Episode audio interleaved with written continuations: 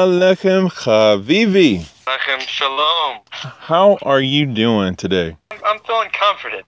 Oh man, that's that's Baruch Hashem. That's awesome. I see what you did there. I, I feel like you would. And we're going to talk about that today. Well, without further ado, let's go ahead on and uh, continue to be comforted.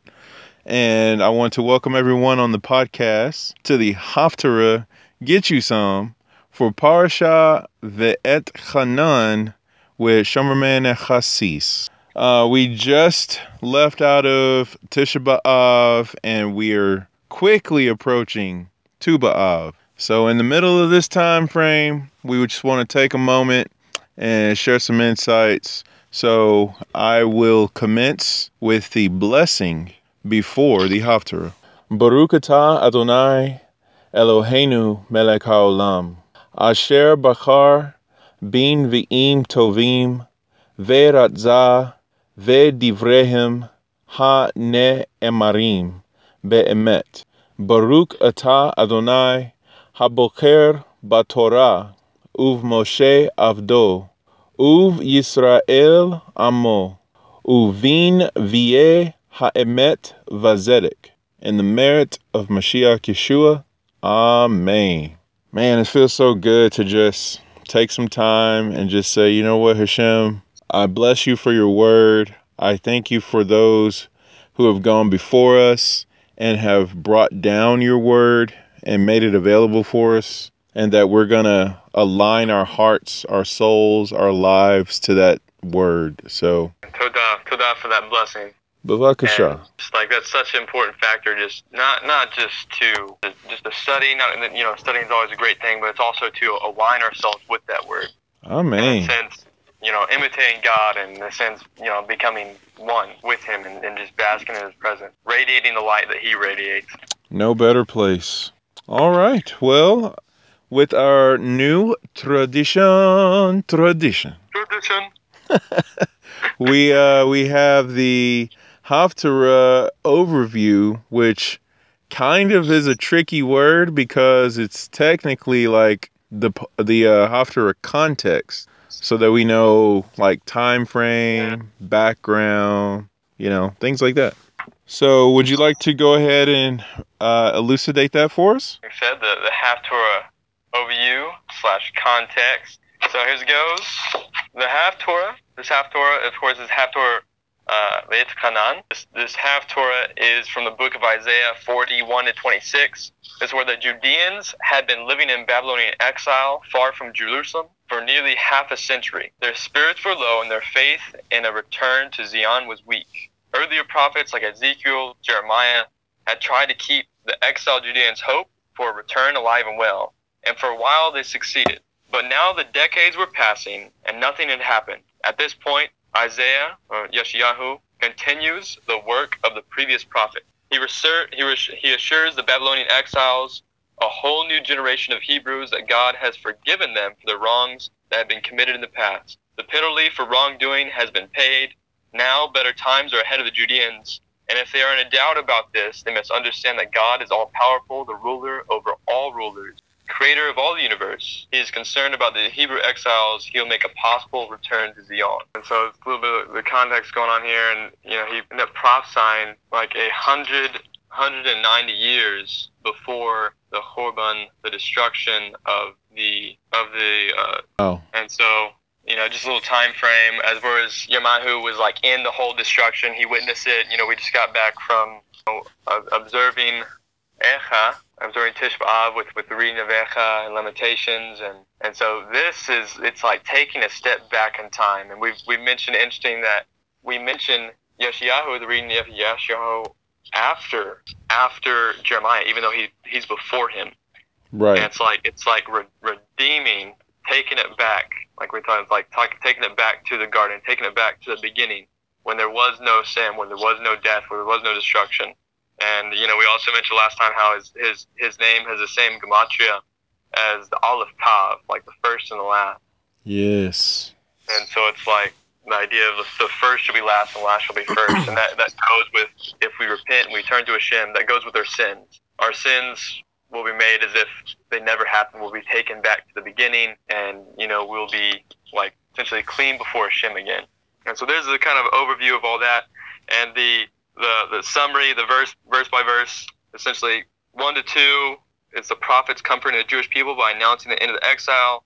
Verses three to eleven is a description of future return from the, the exile, including the assurance that God will keep His promise.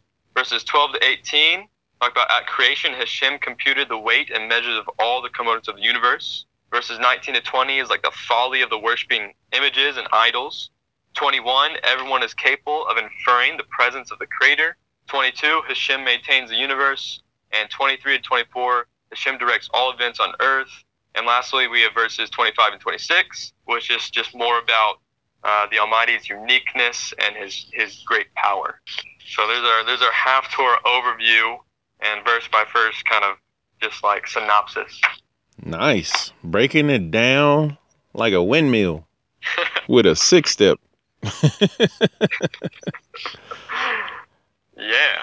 You know, now that we can listen to music, I'm kind of feeling my whole dance uh, vibe again. So, you know, so my references Oh, yeah. might get a little bit more dancey, I guess. All right. Well, it's, it's a good good time. It's a good time. Man, You know, because this is all this is like this is begin the phase we talked about last time. It was all about those the end of the the three weeks of of just like this, this destruction and mourning, and now we're coming into the phase. We've come into the phase of the seven half tours of comfort, where man. Israel is being just comforted and being reassured that of, of the future hope, of mm. the, the future redemption, of the Mashiach, of, of Hashem taking us out of the exile. And so I think there's there's going to be this spiritual atmosphere, you know, that comes along with that of, of just the atmosphere of hope and comfort. Amen. So basically, it's like uh, one of seven here that we're starting this week of uh, a series of comfort and um, just, you know, building up basically, you know, from all the destruction that we've gone through, the Yeah, mourning. exactly. And just so it's so easy to get kind of redirected and beaten off path and and this this exile that we're living in. And you know, just just these these Haftorahs come along and sort of just guide us and redirect us and uh, just reassure us in this this time of kind of confusion. And it's interesting that it's seven because, you know, seven's like the lamps of the branches of the menorah. Yeah. And so, like Hashem is our light and our salvation, which is Yeshua, you know, and we're like being guided by the light and turning ourselves toward the face of the menorah. So that's just absolutely, you, you know, you can feel it. You can just feel Yeah. it. That's awesome that you you brought that up. I feel like I, I wouldn't you know I didn't even think about the whole concept of menorah, but I think you have a like a camera camera in my study session over here. talking about talking about the whole idea of of this light, and because what's interesting about this Haftorah is it begins with a noon and it ends with a resh. oh, did you really just? Yes, and so you talk Wow. about a menorah. It's just it's exactly it's what what this what this uh, Haftorah is encapsulated in. It's the the lamp. It's the ner. Wow. We've we've talked about this before. The ner, you know, of course, it's like the lamp upon the menorah, and it's also a name of Mashiach, as it says in Midrash Agadah. Mentioned this before, but God said to Israel, "I will redeem you through the Mashiach, who is likened to a lamp, as it says, I will prepare a lamp for my anointed." Woo. And then earlier in the uh, earlier Haftorah we did, we actually elucidated the whole menorah and you know liking that to Yeshua, talking about how that light of the menorah is like the concealed light, which is the light of the Mashiach. Mm-mm. And so that's awesome. Like the whole idea of seven is here. This it's encapsulated within the air, within the lamp, within you know the the illusion of of Mashiach. And Bezrat Hashem, we're going to talk a lot about Mashiach and the comfort that he he brings, that he brought, and that he will bring. Baruch Hashem, may it be so speedily and soon in our days. Amen. Uh, I definitely want to get me some of that. All right. So the next part is the introduction of our characters. But uh, we've been chilling with Yeshayahu for a little bit. So do we uh we got more to to learn about Yeshayahu? Well, I was thinking we could kind of take a little swerve, Okay. And you know, still talk about Yeshayahu, but just kind of get us really in in focus of what it meant to be a prophet. You know, what, what did that call for? What was it like? You know, that's really good because we can learn about these prophets every day, but you know, it, it's like knowing the personality of a person, but not really knowing what they do. And so I think that's a really great idea. And I, I'm glad you brought that up. All right, Baruch Shem. Here we go. It says talking about a navi, talking about a prophet. Navi. Says generally a navi became a navi, became a prophet by dint of his sterling character, profound Torah knowledge, and the training he received from a teacher recognized as a prophet or navi. And if after intense training the individual merited, Hashem bestowed prophecy upon him. So it wasn't just like this thing, like poof, you get epiphany. There's this whole procedure. There's another prophet who preceded you, who trained you, almost like, almost like, like the whole idea of uh, like rabbis. Yes. I was just thinking that. Same, same context. And so the whole job goes on talking about the job of the Navi is to love Am Israel as a parent fearlessly loves his children Ooh. and to sacrifice all, sacrifice all that they would be true servants of Hashem. Just continue on and talk about like each and every generation did not heed the words. Um, even if that, even if the generations did not heed the words of rebuke, future generations would.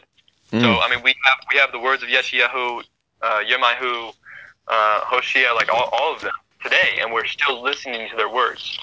Absolutely. So it's not just for that time period. It was given in in that time period, you know, to understand understand what's going on there. But their words were meant to be carried out through all generations. Uh, I think we mentioned this before, but there was millions of prophets, but the prophets, the only prophets that actually got within, like canonized, if you will, within Scripture, within the Tanakh, were those whose words would like be true or be for every generation. Really? Yes, and so that's the thing. And so when when you know you have certain commentators talking about you know things that refer to Mashiach or things that refer you know things refer to Mashiach Yeshua, um, especially about like Isaiah, where it's talking about Prince of Peace and all this all this kind of stuff, the five names. You know, it they say it's only Hezekiah that it's like it can't possibly be true because it has to meet like every single generation. Hezekiah is not alive today. Oh, And that so, was like, great violent. of of of a king and a man that he was, you know, he did not merit to be the Messiah. And so it just just kind of in context, you know, and a little little, you know, ammo for your arsenal if anyone tries to hit you with that and say, Hey, that verse can't possibly be about Yeshua because it's about this guy. Well, he in the canonized text of the Tanakh, the prophet's words had a ring for like every generation. Wow. So, tag, All right? What you got? I agree. So, what I'm hearing is that Mashiach is in every generation. And so, the fact that he has made the ultimate sacrifice, it's like a, a, it spans all generations because it's his sacrifice is obviously before the foundations, but the fact that he is in every generation because the prophecies pertain to every generation, Mm, he is also the head or the leader, like the Rebbe of every generation. So that just like that connected for me just as you were sharing those insights because you never really think about what it really means to be the Mashiach. Like, why is it so important for us to know that Mashiach is alive and enduring? You know, like we sing uh, David Melech, Melech Israel, Chai V'Chayam, David, the king of Israel, he's alive and, and well, he's enduring, you know, but it's like we're talking about Mashiach, who's also called the greater David, by the way.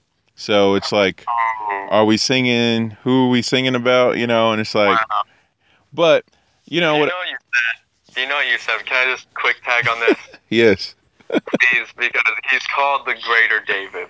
Mm. and we mentioned the word ner, right? And ner is like resh. Yes. If you you look at that, you look at the Noon. Well, nun is the 14th letter of the alphabet, and you, you read that like that's the gematria David. So nun relates to David, and then resh, resh is like like rosh, like the head. Right. And so, and that's incorporated in this this Haftorah. It's like Nun Resh. It's like David, the head, the head David, Wow. right?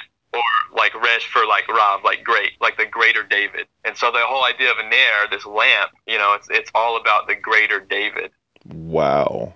It's up the world, Beautiful. and that's that's what encapsulates this entire Haftorah. the greater David. So- Oh man, so thank you, thank you for let me just shining light on that that whole idea. The Mashiach called the greater David. Bavakasha.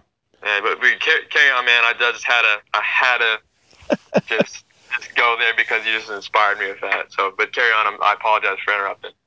No need to apologize. This is just everything is just really compounding. You know, it's you think about Nachamu, Nachamu, like that said twice. We're going into seven weeks of comfort, and we're talking about Mashiach being alive and well. He can come at any moment. You know, like we're daily anticipating his arrival. And though he delay, we still wait. You know, true Imuna and Mashiach, you know, that's what that's all about. And so I, I'm just like, just taking it all in. But I just wanted to share that as you were bringing those insights down about the words of prophecy and the importance of our Imuna and Mashiach had to be spoken. So get your some. Definitely. Wow. just like I feel like after some of the things you know you talk about, it's just like like Selah. You know, like Yes. it's like almost it's almost doing injustice to keep going, but I feel like you know gotta keep pushing forward. Right? We gotta keep climbing higher. But Todah, man, Todah. Bavakasha. Baruch Hashem, Yistabak Shemo. Man, so right here, this idea of the prophets, their their words had to be meat for every generation. They sacrificed their entire lives. Uh, it, it goes on talking about this explains why Caleb and Yehoshua, Yeshayahu, and all the Nevi'im sacrificed their all to love their people and inspire them to teshuva. They weren't just doing it for that generation. They knew they knew like their their words would would meet for all generations. That their voices would it would be like this resounding voice. Like today, if you would hear my voice. you know? Oh, So, but the idea snap. um, from like you know uh, this idea that the, the Nevi'im, these prophets, they actually did more than just relate Hashem's intent. Their words acted as a medium Oh, for triggering the prophecy and making it a reality. So you just think about that. The power Hashem has really given them. You know, their words acting as a medium for triggering the prophecy in order to make it a reality. And you actually see this in uh, some of the commentary on Yosef and when he interprets dream, dreams. If you read some of the commentary, I think it's just in the, within the art, ArtScroll Chumash commentary that his dreams for the the cupbearer and and and the both of them it came to existence because he interpreted the dreams in a certain way. So because of Joseph's interpretation of his, their dreams, it came out that way. And so, you know, you also have this idea of Joseph, like as this Nevi'im, as this prophet, whose words right. acted as a medium for triggering that prophecy into reality. Oh, And so, just a little, you know, I know we usually say this for the end, but practical note: if you have a bad dream, um, interpret it favorably, or tell it to a person who's going to interpret favorably. Just speak goodness and life into into people and into their their mind. Ah, main Tag. Go for it. So beautiful, so beautiful is what you just shared. That I just wanted to point out that I just I'm in my Tanakh over here, and I just was minding my own business, looking at commentary, like you said. If you just look at some of the things in the commentary about Joseph interpreting the dreams, and seriously, the the the words and the prophecy are the the the words of the prophecy are the medium to trigger Mm, what Hashem is doing. Okay, so yeah. so that's absolutely insane, amazing. But over here in Parsha Miketz, because that's where we went back to, all the way back there, uh, it's commenting on verses 1 through 7 in Bereshit 41, and it's talking about the time frame of Yosef being uh, re- being uh, about to be released from prison, that he is approximately 30 years old. Now, Wow. that punched me in the face because when did Mashiach begin his ministry? When he was 30 years old. And so Joseph is completing his prison statement at that point, and then, oh, just keeps adding on. I'm just reading footnotes now. It says that it was Rosh Hashanah when he was ah. released. Wow. So, so yeah, and then if I am uh, not mistaken, it was some three years that it took into the famine for Joseph's family to be joined with him in Mitzrayim, which would have meant that Joseph was 33 when he did the work of uniting Yisrael. Anyway, I just wanted to share what is happening with what's going on over here because I want to throw stuff right now, but I'm gonna I'm gonna refrain and I'm gonna listen to Hasis right now. No, no, like that was that's where it was extremely worth it. I mean, All right. It's been said by by two witnesses about Joseph his words acting as a medium for prophecy, which is where we left off about prophets. And uh, this this kind of gives you in a, a good idea of wrapping your mind around why people would either deliberately ignore the prophecy or even even worse attempt to stop the Navi's words by even even going too far as like to kill them mm, because they knew their words. It wasn't just them relating, you know, Hashem's intent. They were triggering this medium. They were given the authority to trigger a medium and speak into reality. You know, and so so Right you're here, saying try to kill the prophets like like Zechariah, the Kohen Gadol.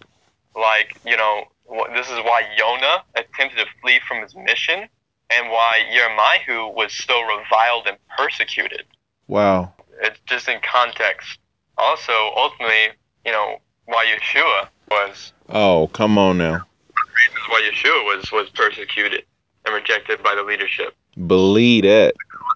corrupt leadership at that time. Oh, know that. Because you know Pharisees were the good guys, you know, but at the, at the same time, Trust that. uh, Christ had to believe that. But there was there was some corrupt people in power. It wasn't because they were Pharisees or Jews or anything like that. mm, You know, because They were bought by Edom. They were bought by Rome. Really? Oh. Did you Yeah, just? that. Wow. Yeah. That was Throwing that vile. out there. you were gonna you were gonna say something. I I mean, I'm just like getting assaulted right now, but like what's your the meaning behind what you're saying?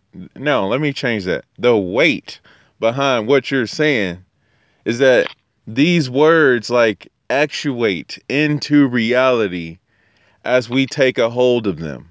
Because yeah, I, I think. I'm sorry. Go ahead. no, go ahead. What were you gonna say? No, I was, I was saying it's probably the the idea behind you know the the verse. You know, there's life and death in the power of the tongue. Mm, man. So I mean, it's like we can liter we can literally take these words as they have been presented to us and say, Hashem, may it be so. We can walk in agreement with these words. And they can actually, and they do actually affect reality. That's powerful. I mean, Yeah. there's like weapons and rockets and like bombs and stuff you can do, but like the word of Hashem, though, you know, just saying, that's wow. Yeah, and this was our blessing. This our blessing, the voice of Yaakov, which is like the, the studying Torah and prayer. And so when you read, and what is prayer? Essentially, if you're looking at from the Siddur, it's quoting words of Torah, quoting words of Psalm, Tehillim, and all sorts of scriptures. and so you re- you essentially proclaiming out words of Torah, Mm. and way more powerful than the blessing of the sword. Should Oh, we should we choose yeah. to take that route? It's a harder route. It's a harder route, but in the same time, and in our prayers, in our Torah study, we are taking something, you know, even just blessing like a, a cup of water or an apple, saying the, the, the blessings before and after. We are taking something physical and, and making it spiritual, and we're, we're establishing Hashem's kingdom. We're transfigurating. Yes. Oh, that's an now a verb. Wow. Okay, that escalated quickly. Yeah. So, I mean, this is also um, taking it back to Yeshayahu, Isaiah. Uh, for anyone unfamiliar with the Ivrit, this is why he was not so abused for his prophecies. Because, you know, you have a lot of his prophecies, which were prophecies of comfort, but Really? also, yeah, yeah, but like, we'll accept that. Yeah, we'll you know. take it. We won't hurt you this time. But you also have to take into account, like what we mentioned earlier, that he was 190 years before the destruction. There And is so- that. Prophecies were not immediate, so like we've got time. That's like two centuries after, you know. So they're they're they're probably feeling a little lax. They weren't feeling the pressure, and so they didn't they didn't mistreat him necessarily for his prophecies like they did the other prophets. Mm. Uh, and his death really came at the hands of Hashem Wow. because Yeshayahu spoke something he wasn't supposed to, and as we discussed in last week's last week's Haftorah about him enveloping in the tree and him being cut down through the through his mouth, which spoke something he wasn't intended to speak. Mm. If you think that's harsh, um, keep in mind that Hashem judges according to levels of righteousness. So he's more strict with the righteous, like Yeshayahu, who would have been who would have been extremely righteous, can be very very strict with him. So him uttering something that may have been true, but was not in accordance with Hashem what Hashem wanted, uh, gave him the death penalty. Wow. So it wasn't necessarily because of of his prophecies against people. It was because he said something he shouldn't have. Well, a practical halakha point to that tag is is definitely let's be very discerning with our words for sure and use them appropriately, which would be let's refrain from lashon hara at every single opportunity that is ever possible. If you see it, just go, not today. Nope, not today. You know. So we're and also tagging on to that idea, you know, not just this idea of, you know, we should avoid gossip and talking, you know, talking bad, but we should avoid even rude comments or mean comments, um, even if they're in a joking fashion against someone else. Amen. That would that would incite someone to speak speak evil, you know, that said person or something like that. So Wow. just remember, like we talked about, there's so much life in the power of the tongue, but there's also so much death if we choose that route. You know, we were not given the blessing of the sword, Esau, which separates and brings death. We were giving the blessing of, of the voice of Yaakov, which is words of Torah. And we read that all its paths are shalom, Mm, you know, related to shalom, like, like the whole idea of completeness right. and like like Torah, it's it's our very life, and so we're supposed to be we're inclined to be speaking life and not curses or death. So I'm I'm really glad you brought that that whole point up. Amen. May it be so. And so we, we mentioned this idea of a prophet. We mentioned that they were they were trained, and they have to have exceptional character. They have to be extremely wise in their Torah knowledge. Mm, Um, they have to really love the people, give them their all. They relate Hashem's intent, and their, their words are are like a trigger for for you know, like a medium for triggering the reality. So now we have Yeshayahu. He was an exception to the idea of of the first part we mentioned, which was like the intent training. So it, it goes. It says that Yeshayahu was an exception to this. He was a profound, a profound Torah scholar of sterling character. He was never trained as a prophet. His designation was conferred upon him by Hashem himself. uh oh. And so we read in the Besorah about Yeshua, and Yeshua Oh. it mentioned that he, when he was young, he would go up to the temple and he would teach Oh all the great sages. And so here we have this simulate this picture that's being brought forth. You know, why is this idea being recorded? It's being recorded to, to bring a picture of the Mashiach who who would come, and now currently at this time who did come. Also mentions that Yeshayahu questioned his own worthiness to be a Navi, kind of like Moshe, and explains that he was very humble and proper. And these are the idea of humility is also, you know, Yeshua talks about it means that talks about him being a humble, humble person. That's right. That's why he came in on a donkey. And you know, talking about this idea of us, us speaking life. You know, this the midrash explains that Hashem said to Yeshayahu, "I chose you to be my navi because you love to make my children righteous." Oh, and willingly accept the resentment towards you for doing so. please repeat that. Wow. So Midrash goes on to say that Hashem said to Yeshayahu, and just to clarify, Yeshayahu, as as you know, Shomerman pointed out in the last Haftorah, it's like Yeshua with a Yod and K, you know, Hashem's name at the end of it, and so it's like you have the divine divine Yeshua, and salvation brought by Hashem, hidden with encoded within His name, within the Hebrew, within the Hebrew letters. Wow. And so this is who it's talking about, and this is who Hashem is talking to. He says, I chose you to be my Navi because you love to make my children righteous and willingly accept the resentment toward you for doing so. Ugh. Man, just thinking about Mashiach Yeshua as you say that. Oh my word. Whoo! Come out. wow. I'm about to Hulk out in here. Oh wait, that's not my character. I'm Shomer Man. Hang on. It's it's not your job. Oh, my bad. I'll stand down. Stand down. maybe you can get the, the Hulk Buster out and Oh, I got one of those. Let me go get that. All right. So you got more points on the office of being a prophet? Well, on the office of being a prophet, I think we, we co- covered those grounds. We saw how Yeshayahu is different and how his his difference is, is is pointed at, it's pulled out from the other prophets to highlight Mashiach Yeshua and what was to come from his perspective, what did come from our perspective. And so I just kind of want to link it to the, you know, the, the, the calendar now, link this Haftorah to the calendar and the weekly weekly Parsha Ooh, um, before we some. continue. All right. And so, um, of course, we have this idea of this Haftorah. One second. So this Haftorah um, comes after uh, Shabbos Chazon.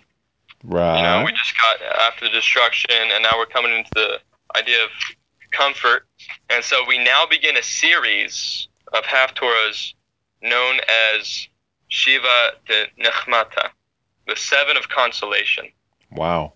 And so this is, you know, we have the Shabbos that's coming up that's known as Shabbos Namchum, uh, Nachamu, and this is the Shabbos that's always after Tisha B'Av.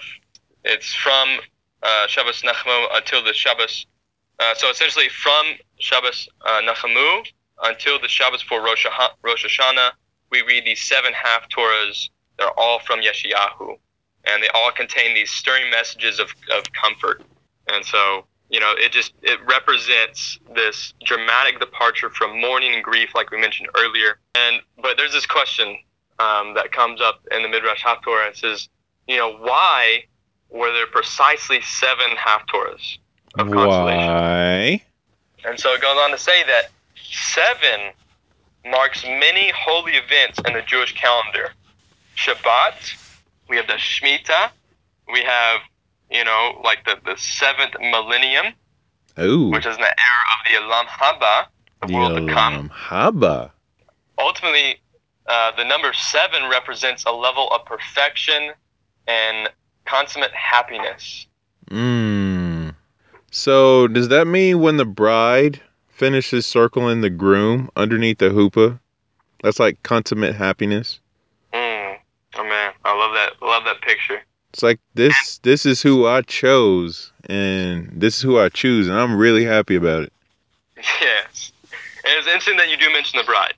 Oh. because midrash uh, it's this tale that the, the midrash brings um, about a queen, a queen who is plunged into mourning Mm. because everybody, her husbands, her sons, her daughters, and all their spouses, all her family, her brothers and sisters, they all abandon her without letting her know, and without letting her know, and, and without letting her know when they return. Wow. And so it, it goes on to, to say that after many years, a herald announced one day that the queen's sons were on their way home. Mm. She was she greatly cheered by this news. She was greatly cheered. Next, he told her that her daughters were about to return. She then hurried that her daughters in law, sons in law, brothers and sisters were returning. She was delighted. Finally, she was told that her husband, the king, the seventh of the absent, absent groups, was on his way home. As now her joy knew no bounds, it was complete. And so there's your the seventh.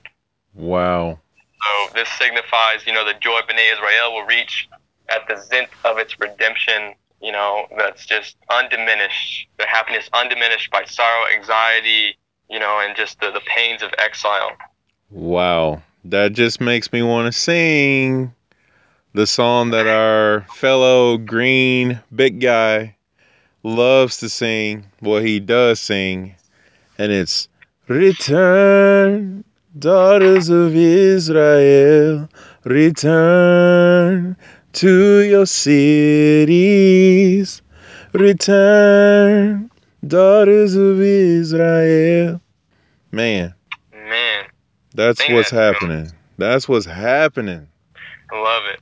You know, relating everything to, to this whole idea of a song, you know, because, you know, uh, go to it here. Since you're, you're singing, singing these tunes, there's this like, no, I love it because it's like, you know, the actions you're taking relates to uh, these concepts of redemption, which Wow. is extremely unique because, you know, the, the Chazal, they say that um, every song of the past was termed like shirah, which Right. is like in the, in the feminine. Whereas the song of the future redemption is going to be called a shir, a song in the masculine gender. Mm. And so, talking about like like a male who does not undergo repeated labor pains, Ooh. and so like it's like this permanent redemption. There's no more exiles that come after this.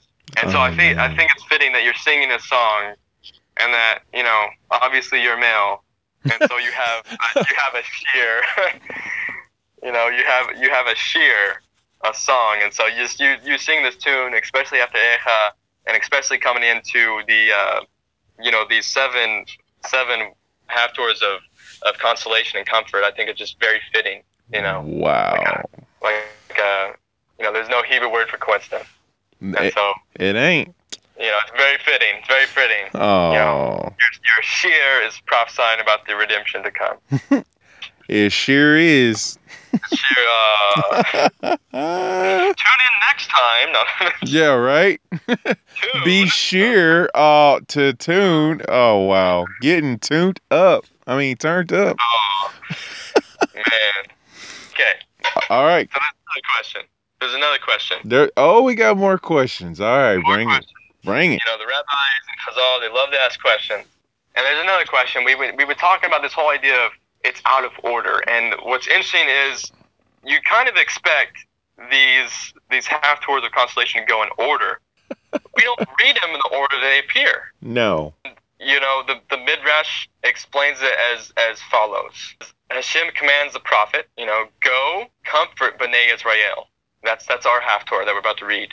All right. And then, however, the Jews refuse to accept the consolation from human beings. They protest, Hashem has forsaken me and God has forgotten me. That's our next Haftorah in Eikev. Oh. The prophets report to Hashem that the Jewish people is afflicted, stormy, not comforted. And that's our the Haftorah after that. And so it's all the, the beginnings of all these, these Haftorahs. And then replies Hashem, the Jewish nation is right. I caused her all this. Myself, I said, I myself need to comfort her. Then he announces, It is I. It is I who is your comforter. And that's half Torah Shoftim. It says, This accounts for the, the, the order of the first four Haftorahs. And then we have the last three, which is actually patterned after the Midrash that we read about the queen and how you mentioned the bride circling seven times, and we related it to these Haftorahs, the story about the queen. It says, First she is told, Your sons are returning, jubilate, you barren one. That's the Haftorah of uh, Ki Seitzei. Mm. Then she is told, Your husband is coming back, arise and shine, compared to Hashem's glory has shined over you. Half Haftorah of Ki Savo. Mm. Oh, rejoice, she exclaimed, I will rejoice greatly in Hashem. And that's the last of the seven half Haftorahs. And so, Wow. like, this whole idea, this is why they're out of order, because they're paralleling this idea of uh, this kind of dialogue between Israel and the prophets and Hashem about, you know, comfort and redemption. And, and Hashem says, you know, I'm going to I'm gonna be your comforter. I'm going to redeem you. And then it gets into the, the last three, which is relating the story the story of the the queen who's everyone who's abandoned her and then suddenly you know all her family starts coming back to her and she's restored to her former glory Wow. yeah Tag. go for it I agree. Just want to say something real quick because I know you're about to drop another bomb.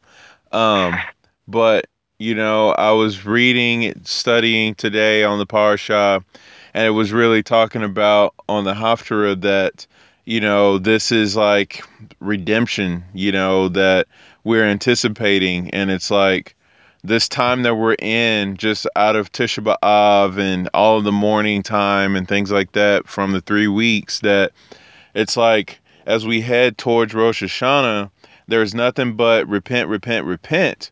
But that is building. You know, we're we're rebuilding. Like right now, we're building. And it was talking about how just in the text, I just got this whole sense of the redemption is happening right now because more and more people are beginning to be gathered in from the four corners of the earth. And Yerushalayim is being, you know, repopulated with Yehudim and Mashiach ben Yosef. His name is being lifted up.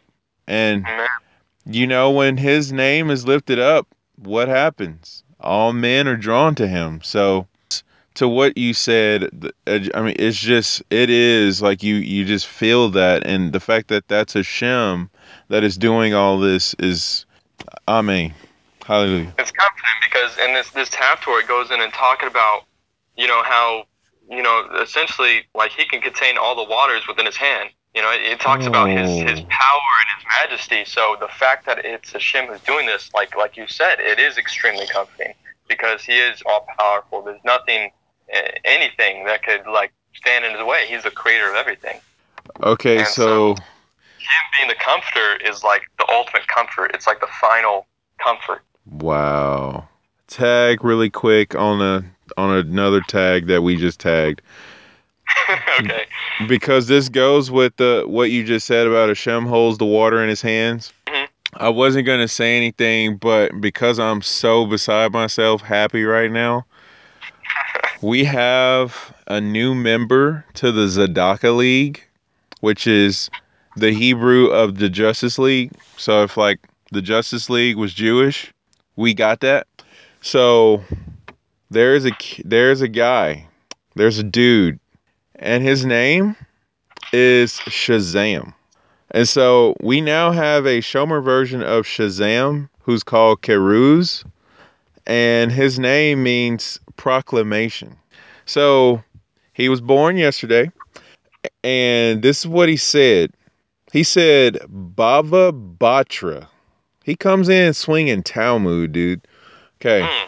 Baba Batra, 74b, talking about when the lower water rises to meet the upper water. He says, when Yeshua is the high priest, he will offer the water libation. Then the spring of living water under Yerushalayim will burst out and water the whole earth. The living, holy, the living water holy water imparts cleanness to the bitter waters of the earth wherever it goes. End of tag. So that's that's some elucidation behind what you just shared with Hashem holding all the water in his hand. Wow, So that's incredible. this guy, man, it's talking about the water libation of Sukkot, correct?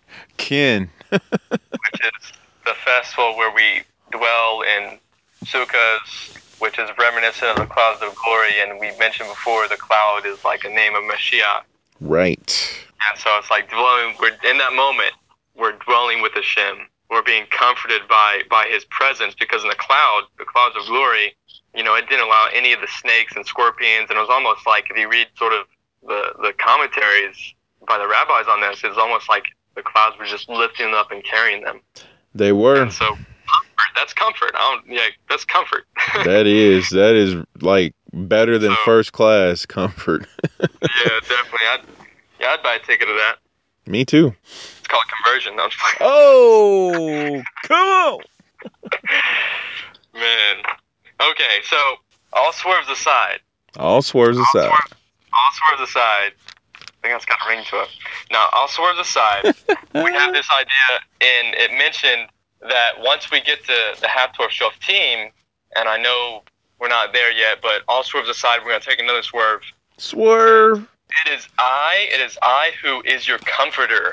And if you go back to read that, it says, Anoki, Anoki hu manachem. Which, if you look at that, the word for comforter, your comforter, if you take that, you look at the letters, you have mim, nun, chet, mim. Uh oh. And, you know, this represents like the whole mem of Mashiach. And so I remember you, I think it, it was definitely you who was the first person Yeah. idea of Mashiach. The word Mashiach says mem, uh, shin, yud, chet. Each Yep. one of his letters the name Mashiach represents a name of Mashiach, represents a mission of Mashiach. And so, because you're the first person, let me know if you'd like to elucidate that. I'd, I'd love to hear it. No, I know the audience would as well. Oh goodness. All right. So you are just so violent today for bringing up Mashiach like in everything. You got to, man. It's in there, contained in there. Wow. Well, alrighty then. So the mem, the sheen, the yod, the chet, there are four different letters. There are all these names that have been thrown out in Talmud about who is Mashiach. Like, what's his name? What's he going to be called?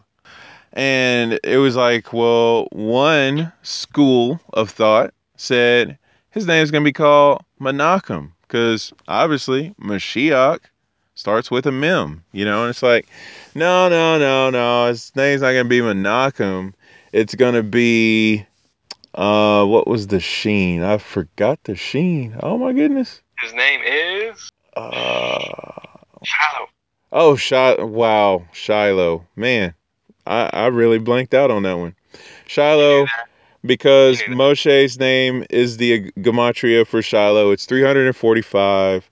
And, you know, you put that together, that's uh, 7 plus 5, which is 12. So, like 12 tribes.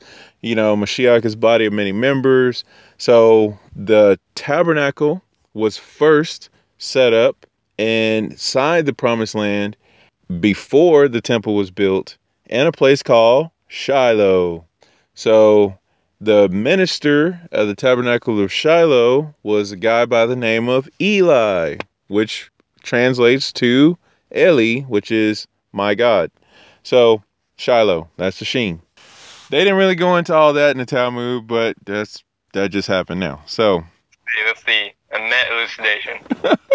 so we got we got Menachem, then we got Shiloh, and then it's like, no, can't be Shiloh, can't be Menachem. There's a Yod in there.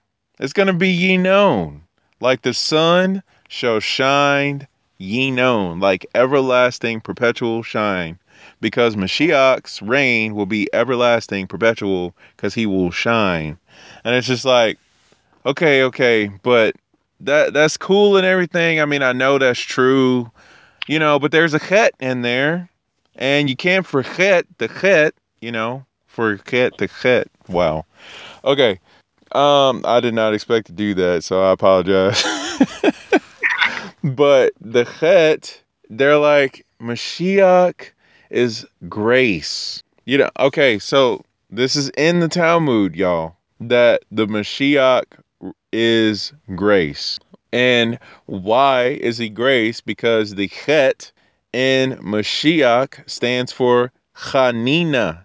And Chanina the root of that is chen, which is grace. So they're like, is his name Menachem? Well, that no. Is his name Shiloh? Well, that sounds cool. No. Is it Yinon? No. Is it Chanina? Uh, no. The answer is yes. So there you go. Mashiach is called by many names, and even his what we would consider his last name, but it's really not his name, it's his title.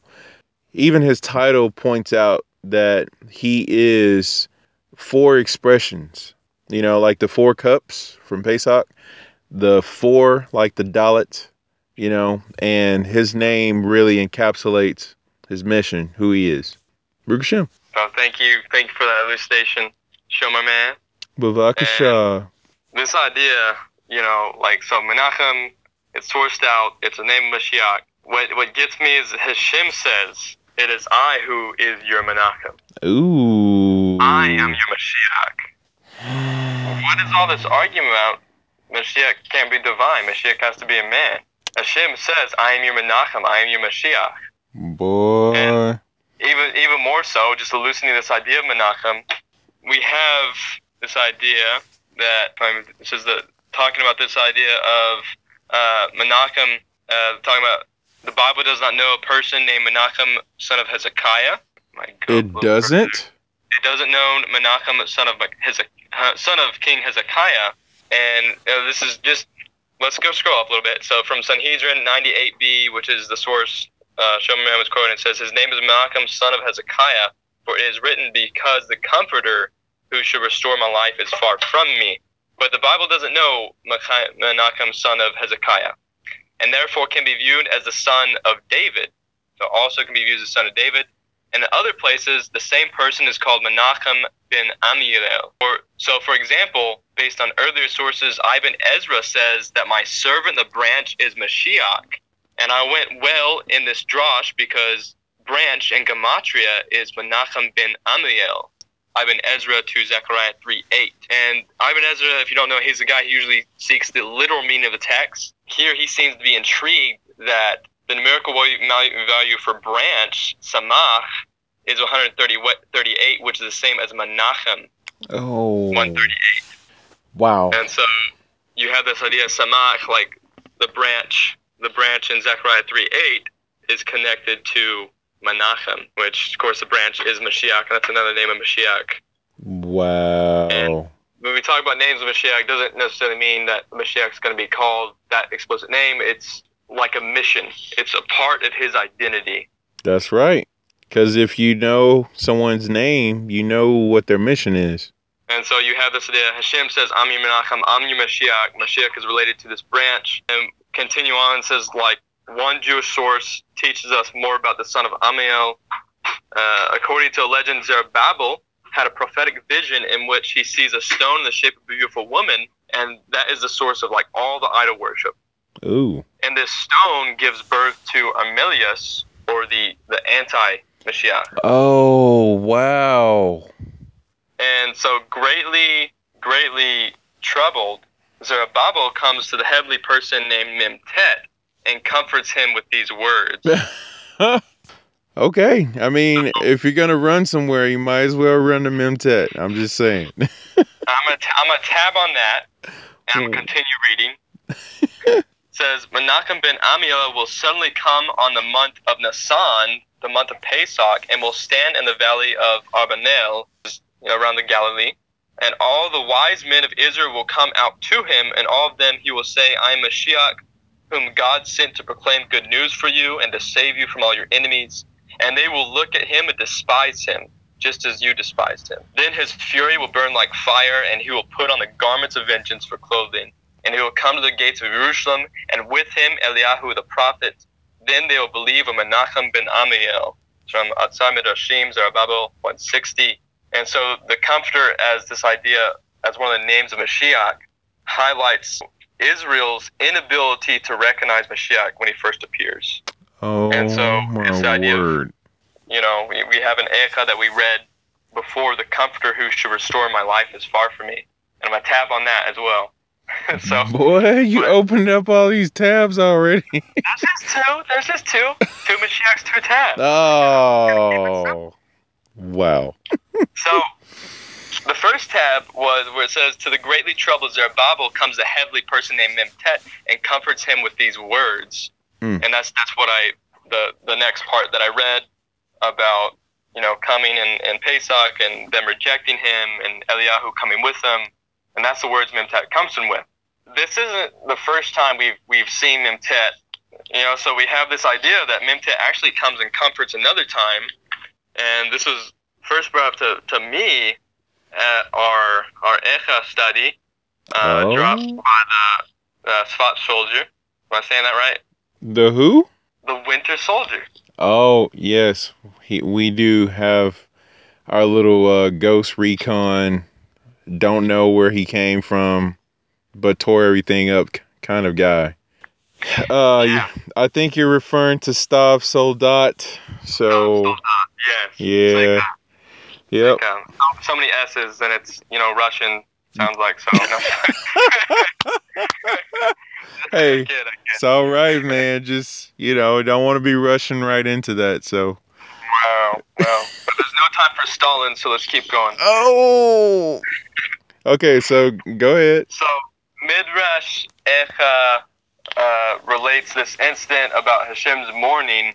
It says, At that time, Memtet came and fell on his face and said before said before Hashem, Master Universe, I will cry, and you should not cry. Hashem said to Memtet, If you do not allow me to weep now, I will enter a place that you have no permission to enter, and there I will weep. As is stated, and if you do not heed this, my soul will cry in its hidden chambers because of your haughtiness.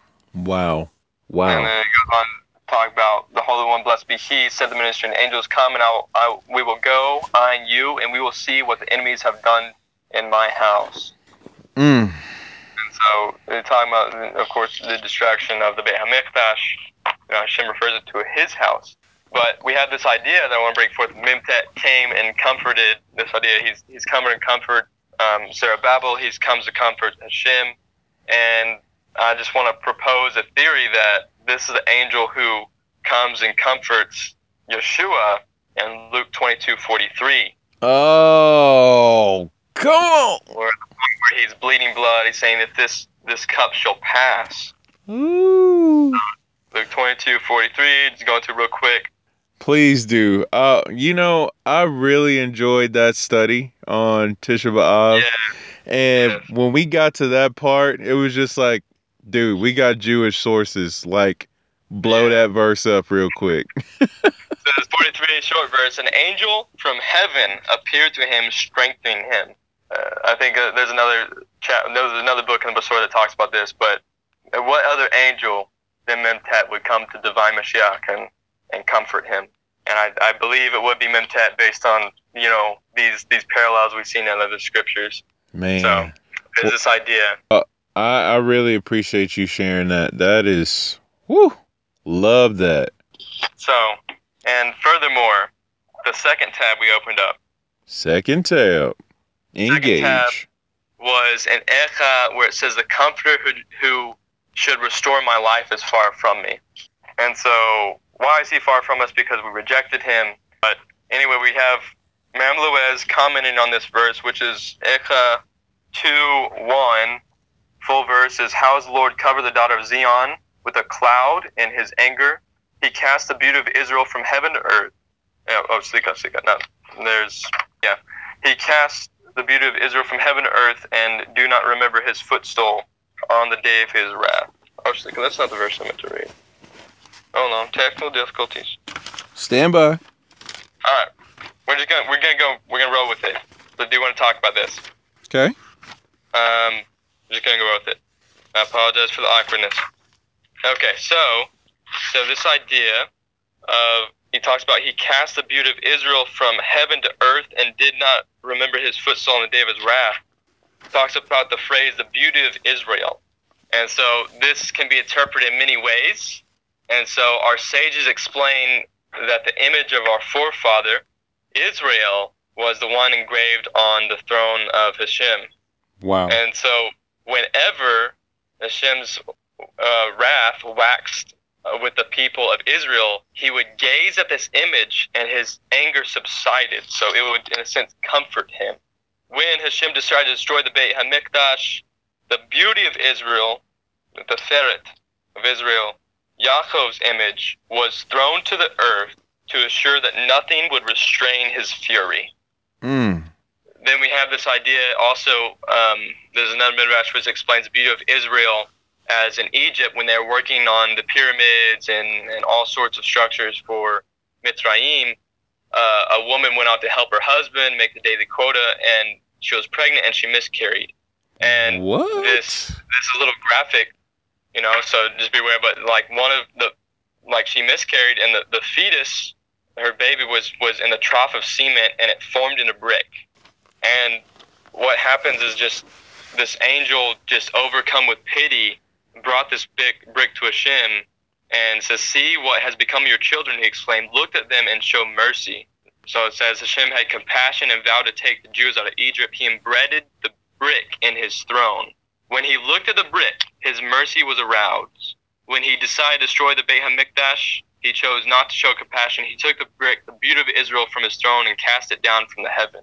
And so I bring these ideas, you know, have this idea of the angel coming, you know, coming to Hashem, and you have Hashem bringing up this image in front of him to kind of comfort him. So it's like this image is like a lens through which he sees Israel, and it, it helps him interpret in a merciful lens. And so, just a parallel here, the Mashiach says, I, I desire mercy, not sacrifice. And through this lens is what Hashem's looking at to give Bnei Israel mercy.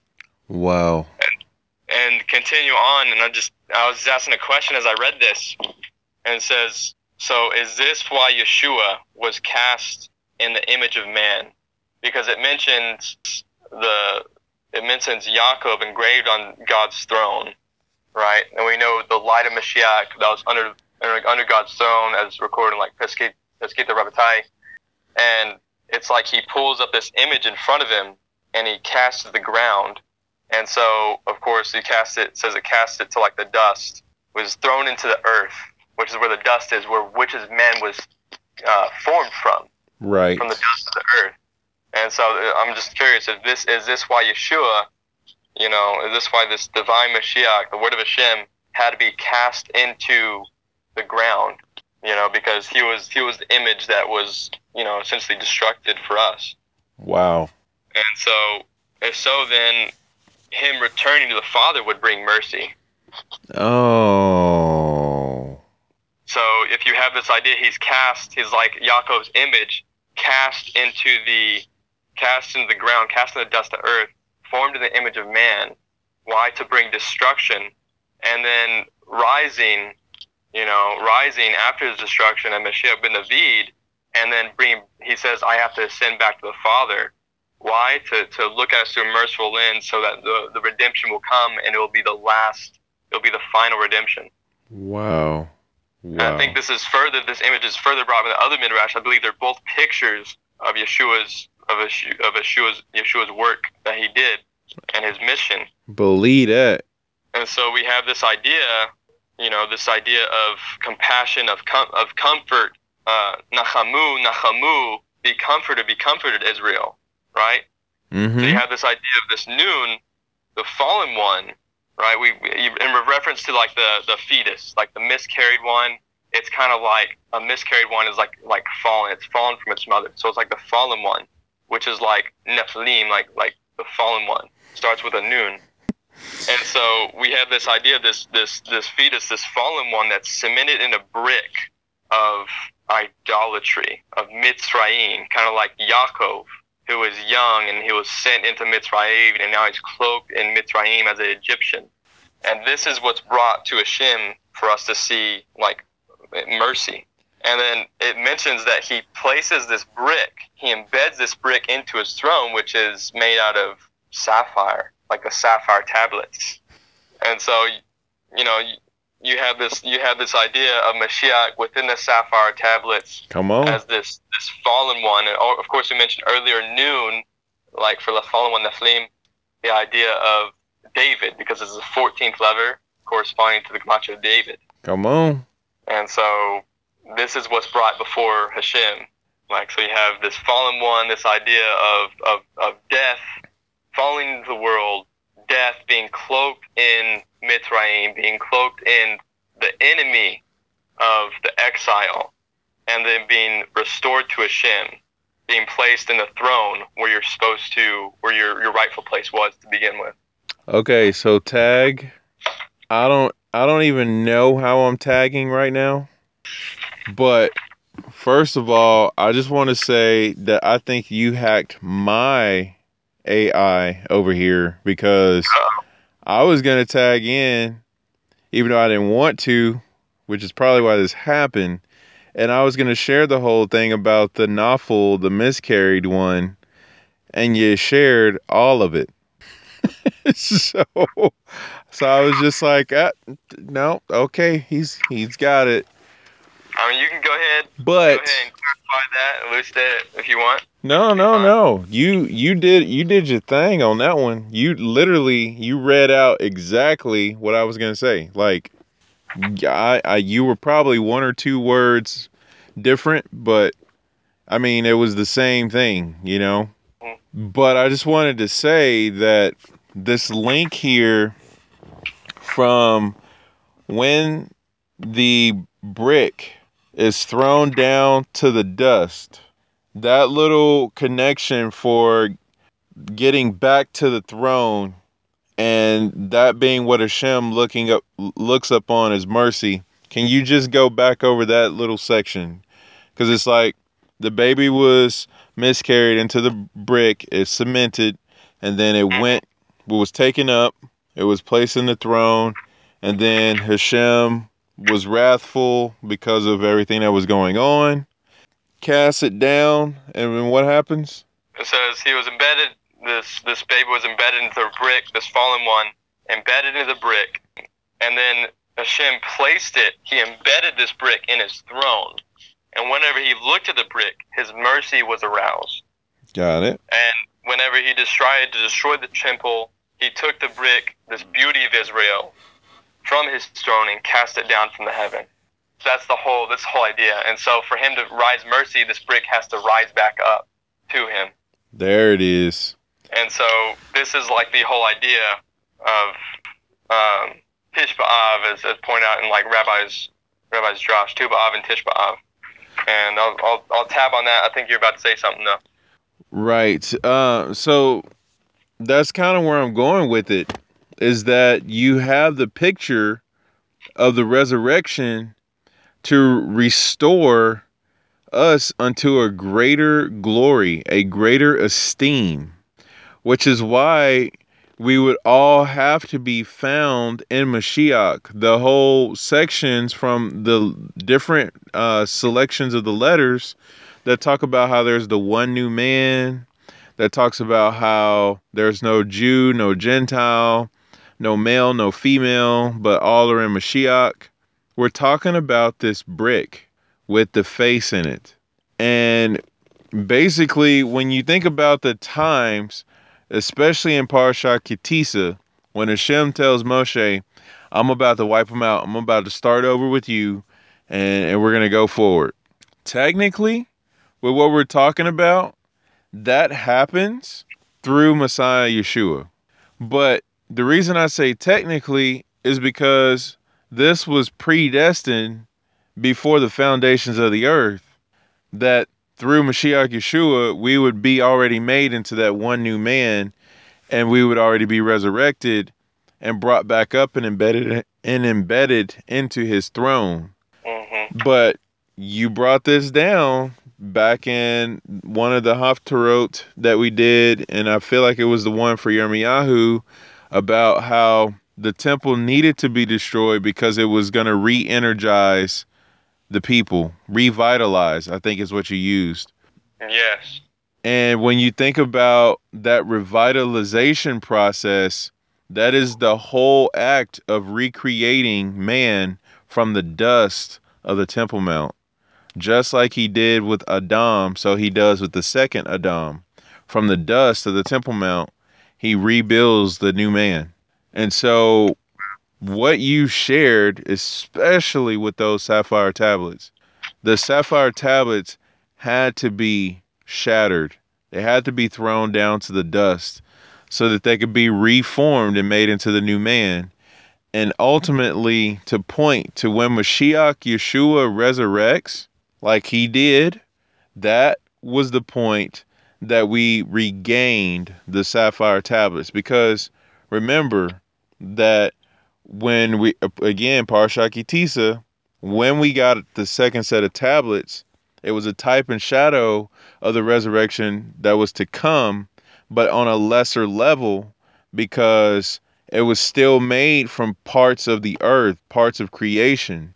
So through Mashiach, when he's resurrected, he's not resurrected from parts of creation. He's resurrected directly from Hashemayim, exactly like the first set of tablets.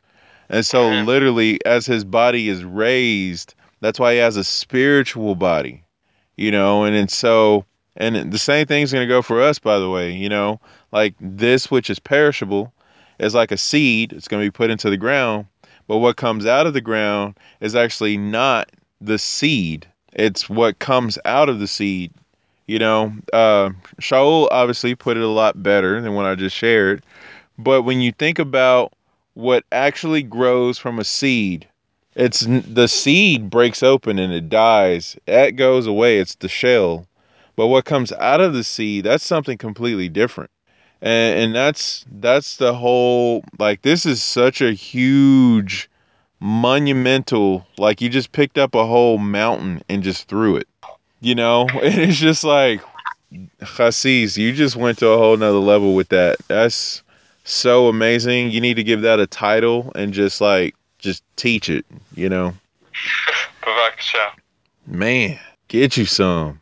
Literally, get you some. So thank you, thank you for elucidating, elucidating, and going into that whole, uh, that whole idea.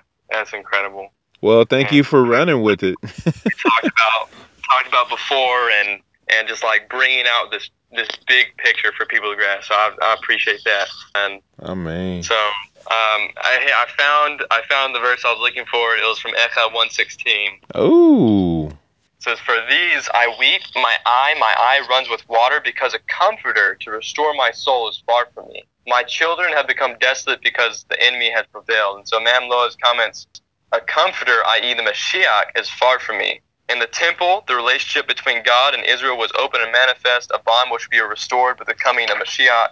And it goes on to talk about, as mentioned above, comforter. The comforter referred to in the verse is the Mashiach. Though the Mashiach was born on Tisha B'Av, he is now hidden and far from us. For almost 2,000 years, we have languished in exile. And so, they have that in there.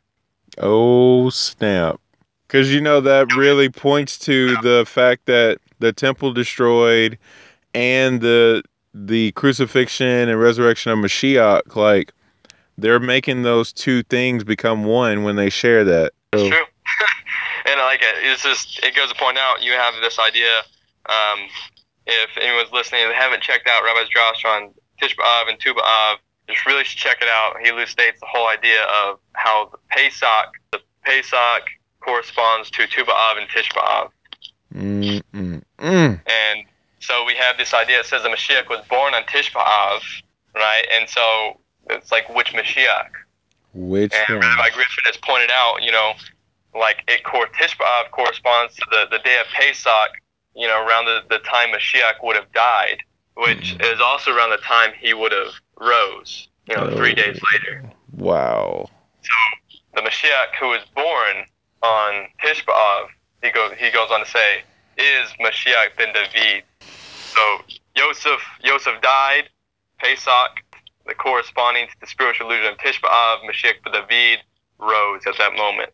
Wow. Well, Baruch Hashem. And a quick tag on to your Luke twenty two forty three drop with the angel Memtet. hmm There's a What si- there's a similar phrase used in the Akedah for the angel from Hashemayim. And so we know that in Bereshit 22 in the Akedah that that angel that's speaking is Memtet. It is Hashem. And here in Luke 22 43, I'm not quoting from the Delitzsch, which I think the Delitzsch would be even more cool, but this is a translation of the Besorah and the, the writings of the Brit Hadashah that uh, directly translates it into Hebrew. And in 2243, it does say that um, Vayar Elav Malak Min Hashemayim Vai Chazkehu. And it uses the word for the angel from heaven, like Vayar, like and appeared, like Vayera, which we remember that parsha when Abraham's sitting in the entrance of his tent. Vayera was when Hashem appeared to him. That was Hashem and his two Malachim. And then you have, uh, after that, you have Malak mean Hashemayim. And the angel from Bereshit 22 in the Akedah was speaking from Shemayim.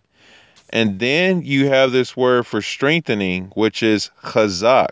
And then it uses like, so he strengthened him. So like a Hizkiyahu, like a uh, like a Ezekiel, like Yehezekiel, and then um, you kind of have like a Hezekiah type uh, flavor to it as well because Hezekiah is also Hizkiyahu, and then Ezekiel is Yez-.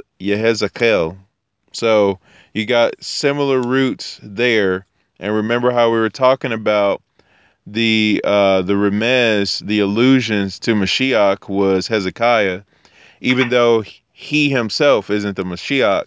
When whenever the Chazal talk about Hizkiyahu or Hezekiah, they they basically paint this picture about Mashiach, but it's like that's a remez. So Baruch Hashem. But you can see it in the Hebrew of that verse. So I would definitely say if you if you source it out and just kind of look at some of the context and overlay everything, you do get a really nice little picture that Memtet comes to comfort Hashem. I mean, Slika. I mean, Hashem. I mean, what? Yeshua. You mean, you know, Zerubbabel. You mean, Yeah, yeah. Zerubbabel also named Mashiach. And we pointed out earlier that, you know, Menachem, you know, this whole idea, Menachem is Hashem, which is, I am, I am your Menachem. Come on. So Menachem, we quoted from different sources of how Menachem is all related to Mashiach and how Hashem says, I am your Menachem, I am your comforter. Yep. So that's awkward if we don't think that Mashiach and Hashem are one. So, but we, it's not awkward for us because we don't uh, have any uh, disagreement on that. That you know, Ma- Mashiach belongs to Hashem, and he's his right hand. He is the extension of Hashem, manifestation of Hashem. Mashiach and Hashem are one. So there's that. Well, uh, we're approaching the 90 minute mark, which is like, where did the time go? Yeah. But uh, I think it would be wonderful if we could give this a, a break here and then go ahead and make our next little seg- segment to kind of go into our next topic. Um, You mean, you mean verse one? yes, to actually. Yes, to actually get into the Haftarah, like if we could go ahead and make that a separate thing. All right, let's do it. All right, so everybody, we're way overdue for going to a quick break, but we gonna do it. So stand by, and we'll be right back. All right, and we're back. How you doing over there, Hasis? Excellent. Ready to get in the, the first chapter of this Haftorah. All right, that you know is so crazy and epic. It's like ninety minutes of introduction coming at you. Flying at you. No. Yeah, right. Literally. that was beautiful. Alright. So where are we going?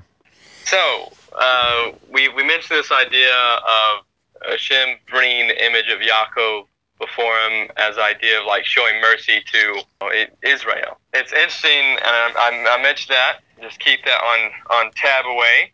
Okay, Sleek, uh, I gotta do it. Okay, what you got?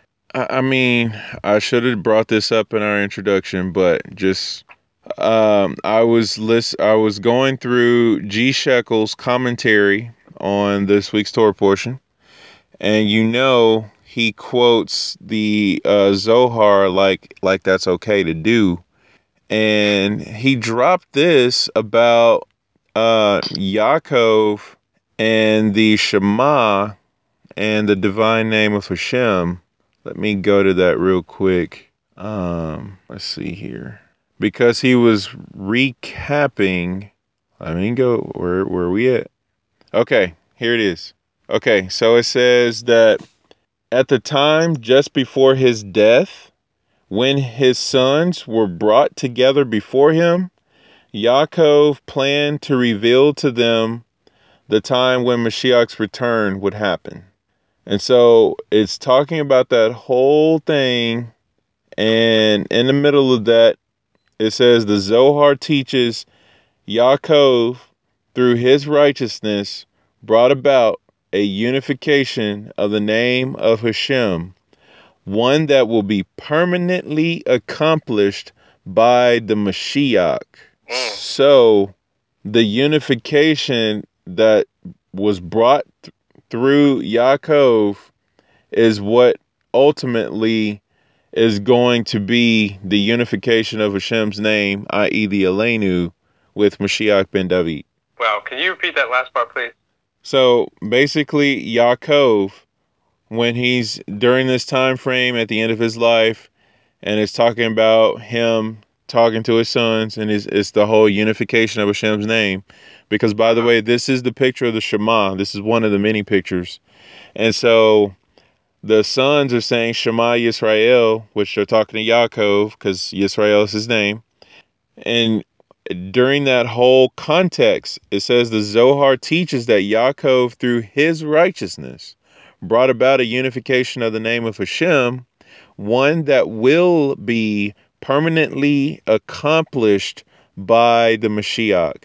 And so I was basically saying that the unification of Hashem's name that Yaakov brought about through his righteousness is the unification of Hashem's name that will be permanent with the arrival of Mashiach ben David. And I, I just did I didn't know what to do with myself after I read that because I was just like, G Shekel, you can't just be dropping Zohar on people like that.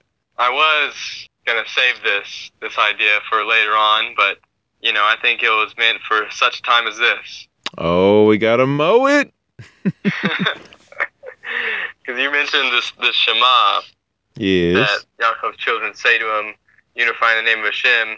Uh, can you can you elucidate like how like the, the connection to Mashiach? Mashiach connects the whole idea of the unity of Hashem, correct? That's correct. The Shema is all about the unity of Hashem, and Mashiach is the only one who connects uh, like Hashem's name and and us to Him. And so there's this verse in this half Torah. Since we're we're trying to be in verse one, and now we're going to verse 26. Oh You my know, because 26. yeah, the very end of our yeah. Oh, I didn't Yeah, even. Wow. divine name, yeah. So I was thinking because it's the last verse of a Haftorah, I guess that's fitting. So we're, Ah. start, we're starting with the Aleph, now we're going to the Tav, Uh, just like the Gamacha of Yeshuahu's name. So oh, first shall be last. I guess it's fitting. It's fitting. It And is. first, and the last will be first. So before we begin, begin verse one, we're going to be re- begin with end verse 26. Come It says, Lift your eyes to the heights and consider who created these stars, and who brings out their hosts daily by number. He calls them all by name because of his great power and strength. Not one of them is missing as long as the world exists. For he has created them from the beginning to give light. I, I knew it. I knew it. I knew you were going to do it. All I got to say to you, all I got to say is get 'em. Who? All right. So, the verse Lift your eyes, lift your eyes. Yes. If you take the first letter of each one of those words, shu'u, marum, and ne, uh, and nechem, lift your eyes. Yes. It spells out shin, mim, ayin, shema. Ooh, snap. And then it goes on to say, Mi varach Eli. And it says, Who created these? And so it's a question. So when we looked up to the diverse phenomenon of the universe at the Ali, Ele, we tend to be confused. We say, Mi bara Ele. Who created these? And the answer is uh, Achad. Because when we look up to the heights, when, when, our, when we lift our eyes as the initial letters of Shema, so the ending of it, the answer is Shema, Shema Israel, and ends with Hashem Echad. And so the answer is Echad. They all come from one source. They all come from a Hashem. Boy, get some help. And I'm very proud of you. That was beautiful. So it's another it's another link uh, to that. It's, it's, it's another link to our our Torah portion because this Torah portion contains the Shema. There, you so- there you go, being that Japanese ninja swordsman I was talking about. Uh, I was I was just thinking as you know like a, a, a child who just connects the dots on those little things. Oh dot- wow, That's. I love those books too. Yeah, but I, I appreciate you know the elevated status of a samurai as opposed to a child connecting dots. Hey, you could be a child samurai. I mean, that'd be Oh, really okay. dangerous. oh, no, oh, no, it's fine. Uh, no, uh, oh, uh, okay, so all right. you got you got anything to to say, or are we going back to Olive? Yeah, we might as well go back to Olive because right. it was dangerous over here today. So So we have Nachamu Nachamu Imi Yamar Elohechem. It says, Be comforted, be comforted, my nation, your God will say. This is how our Haftorah starts off. So we wonder why it's a Haftorah of comfort and consolation. No, it's pretty clear. so uh, Nachamu, Nachamu. And what's interesting, it starts with a noon. And we mentioned this idea of of the noon as Nephi, the fallen one, and you know, comparing to like the the baby who was miscarried, who was placed in the brick and embedded in Hashem's throne of sapphire. Also, we were connecting that to Yaakov, and so we had this idea of Nephilim, like the fallen one, right, the baby. Right. right? But how how can we connect that to Yaakov? Well, what's interesting is that he doesn't just say Nachamu. He says Nachamum Nachamum. He repeats it twice. And Mm. what's interesting is uh, the Midrash Va in Parsha Korach relates that every letter of the five letters that have a final form, they're repeated twice. It alludes to a specific person. Uh oh, The noon just happens to be guess which one of the Avot. Yaakov Yaakov. Avinu. Yaakov. So in saying be comforted, be comforted, there's a hint that it's Yaakov. There's a hint that the, the image of Yaakov, the image of the Nephilim, the fallen one, will be brought before his eyes once more, and Hashem will judge Israel in a merciful way. Wow. But before we talked about, you know, salvation is a process. because I'll say salvation is a process. And before he's brought to the eyes, before Mashiach the ben David ascends to the Father, he has to be cast down to the dust and the image of man, because man was made from the dust, right? And he has to be the fallen one, the one who takes upon our sins and our iniquities and drinks from the cup of God's wrath. So I'm going to tab on that drinking of the cup. Okay, we're gonna talk about Oh. I see what you did there. Tab with the drink. All right. Oh wow, man! I'm unintentional pun, but thank you for bringing that out for the audience. And, Hey, bar none. This none. is Bar amazing. so, and furthermore, there's all this question about why is this repeated? Why is there this expression of double comfort, double nachamu, nachamu, nachamu? and also, if you actually look at the, the letters, comfort, it says be comforted. It has the same letters, missing the final mem of of uh, Menachem. Yes. So this that's why we pressed it with the idea of Menachem and comfort. And so there's illusion that it's more than just Yaakov. It's more than just this fallen thing. There's this hint of Mashiach. And actually, what the Midrash Haftor brings out is that double expression of Nachama, uh, Nachamu, excuse me. Um, it has to do with the arrival of the prophet Eliyahu. It says, "Comfort my people with the arrival of the prophet Eliyahu, and comfort them with the arrival of Mashiach." So Mm. one Nachamu is Eliyahu, one Nachamu is Mashiach. Mm. And so you have this idea of Menachem, like the idea of comfort, is Mashiach, is Hashem, and this whole thing related to the Midrash Haftorah is the expression Nachamu relates to Eliyahu, the comfort of Eliyahu, who heralds the, the good news, and Mashiach. Quick tag. All right. Just wanted to point out that, you know, outside looking in, sometimes people think that the Yehudim worship Eliyahu. It's literally taught at some churches. Not cool. Wow. And I was even questioned, you know, by my mother about that. And she's just like, I'm sure they don't worship uh, Elijah, but I'm going to ask my son because, you know, he's Jewish. And so. So away. Go to the source. Yeah, right. So uh, so Baruch on that, and um, I was letting her know like the beautiful thing about Havdalah, and it's just like, oh, what's a Havdalah? It's like, okay, so we'll talk about that in a second, but you know, but it's just kind of like um, when we come right out of the Shabbat and we start singing. Eli Eliyahu Hanavi, Eli Eli Eliyahu Hagiladi, you know, and we're like, that the Showman Turn Up version? that's uh, well, it's actually a Moshav, but I think I might, Oh, I think I might have to like, you know, step on there a little bit because you know it's such a, such well no, done. I, I'd subscribe to that. I'd subscribe to that. I so, you know- So with the help of Hashem, I will write some lyrics to that because you know we can do music now. Yeah, we can. I don't know how many times I've been saying that all week. I'm like, oh, we can listen to this.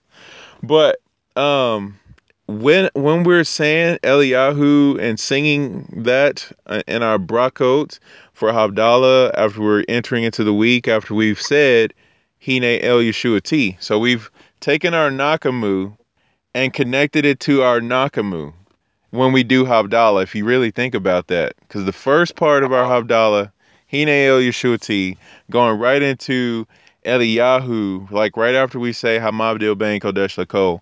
I mean, it's like knowing that when we see Eliyahu, when he comes, Mashiach will be there because he's going to herald the coming of our king. So, of course, we're going to be looking for Eliyahu. Of course, we're going to get excited when we hear about Eliyahu, when we see Eliyahu, because we know Mashiach is right there.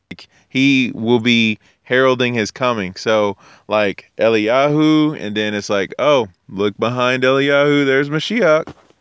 Wow. Thank you. Yeah, I didn't even know that that was the uh, idea running around in the, the church world. Yeah, best writer Shem. It's not all of the church world, but hopefully uh, we've taken out a little bit chunk of uh, improper uh, perspectives. All right, so keep going. I apologize. Just wanted to bring that up because I got really excited when you said that. No, what you, what you're doing right there is living Torah, right? You're the idea of Torah as you know we we talk. You're imitating Hashem because we we we talk about Hashem being as the idea of a shield, and you know we come under the shelter of His wings, and so the idea of sheltering people from false theologies that would damage that would damage them and damage their relationship with Hashem. Like I'm all for that. You know, take as many swerves you need for that point as as as needed. I mean, that's what we're Avengers for. So, Toda Rabah, Yeah. Baruch Hashem. Baruch Hashem. That's the idea. That's the idea of this Haftorah. So I can't come against you for that. That's the idea of comfort, Mm, right? Yes. Because once you you come into truth, the truth will set you free, oh, and where there is freedom, there is comfort. freedom. Oh, freedom. So okay, Well, I'm gonna be singing all night, but keep going. cheer, prophesy, prophesy. about Cheer. freedom. So anyway, so we have this idea of comfort, comfort, comfort. And what's interesting is Yeshua HaMashiach begins his drash with this idea of comfort. We have Oh, in Matthew 5, come on. usually referred to in uh, Christian lin- linguistics as, I believe, the, the nine benedictions. That or the Beatitudes or the Beat something. be at somewhere besides Christianity, aka Judaism. Convert now. Convert now. that's essentially what Yeshua was saying. That's the the Cliff Notes version. Yeah. but he he's, he has this idea is you know he goes on talking and saying he saw the crowd of people. He ascended on the mountain and sat there and as talmudim approached him he opened his mouth and taught them saying of the gladness of the poor in spirit for theirs is the kingdom of heaven. Of the gladness for those who mourn for they will be comforted Oh, and it's the same word used here good. Kihim uh, nuchamu, which is you know what how the Delitzsch Gospels translate it. So there we go. Oh, for the gladness of the humble, for they will inherit the earth. Oh, for the gladness those who hunger and search for righteousness, thirst for light righteousness, for they will be satisfied. Oh, the gladness of the compassionate, for they will be shown compassion. Oh, the gladness of the pure in heart, for they will behold God. Oh, the gladness of those who pursue shalom, for they will be called sons of God. Oh, the gladness of those who pursue who are pursued on account of righteousness, for theirs is the kingdom. Wow. Oh, your gladness if they insult you and pursue you falsely, speaking all kinds of evil about you for my sake. Be happy and rejoice, because your reward in heaven is great. For so they pursued the prophets who were before you, as we mentioned. Yep. And so you think about this is just he brings on every aspect people's struggles, the poor in spirit, those who mourn, the, the humble who are trampled on because of their humility, the ones who they, they see injustice in the world, they hunger for righteousness, but it's never quite satisfied within them. Mm. You know, all the compassionate people of pity on people and the, the deep empathy. And he goes on and goes on and goes on. These people are in a state of turmoil because they, they see the injustice in the world or they see the pains within people. And what he says, he says, there's blessing in the end. He's looking, he's telling them about the redemption to come, the redemption that he will soon bring. And he's giving them words of comfort. yes. And so I think it's fitting. This Haftorah begins with words of comfort. Be comforted, be comforted. And this is the first drash that Mashiach gives. Furthermore, he goes on to talk about, not quoted enough, do not, Matthew 5.17, do not imagine that I've come to violate the Torah or the words of the prophets. I've not come to violate, but to fulfill. For men I say to you, until heaven and earth pass away, not one yod, the one thorn will pass away from the Torah until all has been established. Mm, mm, Therefore, the man who violates one of these small mitzvahs and teaches sons of men to do like will be called small, and the Malkut HaShamayim, the kingdom of heaven. But whoever does and teaches them will be called great in the Malkut HaShamayim. For I say to you, if your righteousness does not is not greater than the, the righteousness of the scholars and the Pharisees, you will not enter into the Mal- Malkut HaShamayim. mm. Wow. And so, right here, yes, he just said the Pharisees and the scribes, like the scholars, were righteous. So there's that. Yes, he did say There- the law not done away with. It won't be done away with, and he did not came to violate that or do away with it before or after his death. So those aside, what he's saying is, I think it's this aspect of comfort. If you think about it, if you think about a a, a God who has a certain standard like Torah, and then he just changes that after one incident, that's not comfortable to me. Because if I was in a religion like that, aka you know Christianity or Islam or anything of the sort, if I was in a religion like that, you know, what's to stop me from thinking, oh, well, he might change the law last moment for me, and I'm not going to be saved, and I'm not going to be with him, and this, this, and that. So Man. Yeshua saying that these these words, like the the Torah is not going to pass away. He didn't come to violate it. What he's giving them, he's giving them as a source of comfort of saying, you know, the eternity of the Torah. God's standard doesn't change, and we should be comforted by that. Like his standard is consistent, he is consistent, and he's coming to redeem his people. He's comfort to comfort his people. Tag whenever you're done. All right. Um, and then this idea of Yeshua comforting Israel before he and the Beit HaMikdash was destroyed. He goes and talks about, like, near his death, he, he talks about that, you know, he's going to send the Comforter, the Ruach HaKodesh, Oh um, that he's with you till the end of the age. He's with us till the end of the age, I should say. Oh. And so, just this idea, I just want to just make a parallel between the beginning of this Haftorah of comfort and the beginning of Mashiach's his mission. So go ahead, go ahead. Selah, Selah, some more Selah. Do you realize what you just shared? I mean, you I'm just reading. I'm just reading.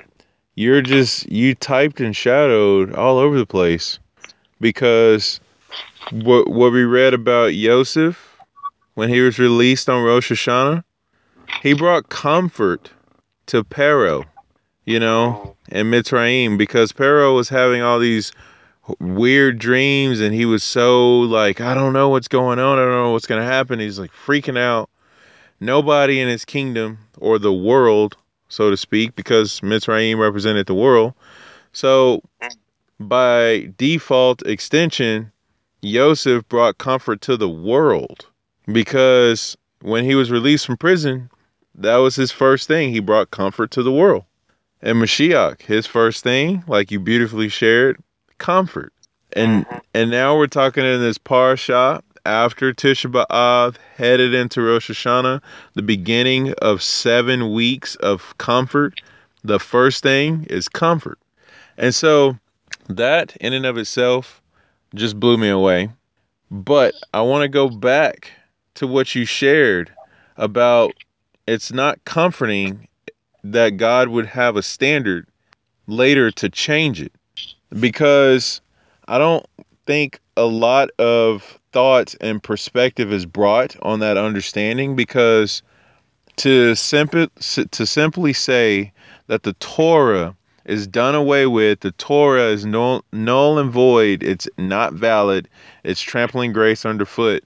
Like all of those connotations, besides being blasphemous, are very, very uh, misconstrued because Christianity was nowhere to be found until after letters and besoras were even in print. So Christianity doesn't even have roots and connections to Hashem, quote unquote, before he changed his standard. They don't even have connections to Hashem when he gave his standard. So that's coming in way late in the game. So hear me out, church, that you are kind of coming in like after the movie ended, so to speak, and trying to participate in events and things like you were a part of the movie.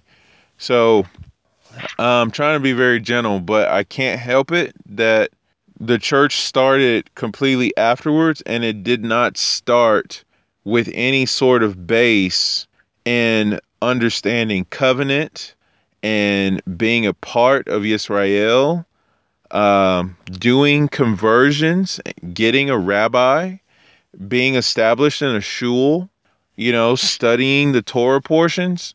Okay, so like none of that is like the standard.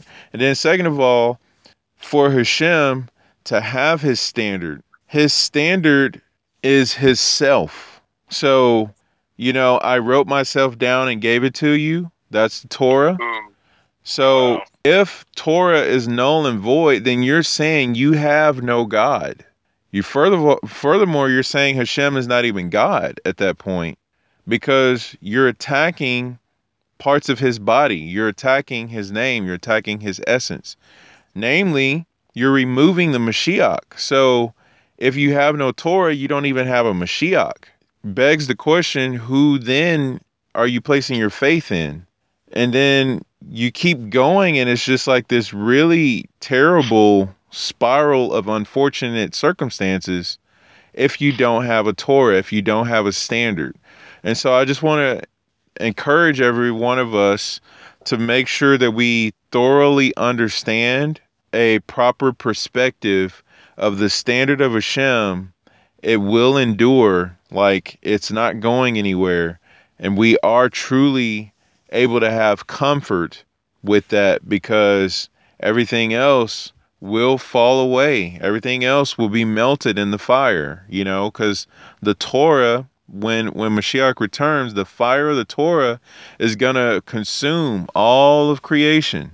And this is the this is what Shaul was alluding to in Corinthians when he was saying everything will be proved and tested in the day of the fire, you know, and it's just like what remains is of Hashem. And what doesn't, well, we know what happened. So. I just would encourage us all to truly take comfort in in in Mashiach Yeshua and the God of Israel. Convert and and walk Torah, live Torah. You know, uh, express Torah with your life. You know, ultimately, we're each supposed to be a letter of the Torah scroll. So if you think about that, I mean, that's that's another thing. You know, you have no Torah, you have no existence. So then that'd be awkward. But you know, let's take some comfort. get the right perspective and, and thoroughly walk that out. So, end of my tag. Wow. So everything you said, amazing. I agree. Tag. All right. Because I'm just thinking. You said we're we're each. There's a lot of things that I'm just processing in my mind. The whole idea. I love that you you you compared like you made this connection between you know Hashem. He's our standard, and you know Anoki. I wrote myself down on the Torah and I gave it to you. yes. So if we're following Torah, it's like we're we're following Hashem. We're following His standard. Oh, man. like he is our standard. And then you brought down this idea that we're each supposed to be a letter of the Torah scroll. What is the only language a Torah scroll is written in? Mm. Wow. There's no English, you know, Chinese or Russian or you know any other language that's put in a Torah scroll. Yeah, it can be translated in different like Bible, if you will, but a Torah scroll, kosher Torah scroll, is written in Ivrit. It's written in Hebrew. Wow. So if we're representative of those letters in the Torah scroll, we have to make a conversion from our past lives, our new life, who's, who are actually in covenant, as opposed to Gentiles, those out of covenant. Mm. Oh, So that whole idea, you know, and then and then we have this idea of being inscribed in the book of life. oh, snap. And so being inscribed in the book of life is that is that Hashem, you know, writing the Torah with each letter of, of us who've who've made made a commitment to to change our old ways and be conformed, you know, be transformed by the renewing of our minds, if you will, into into his Torah. Because the Torah is called the Tree of Life, Yeah. the Book of Life, Torah. Yeah. Okay, I'm football tackling you when I see you.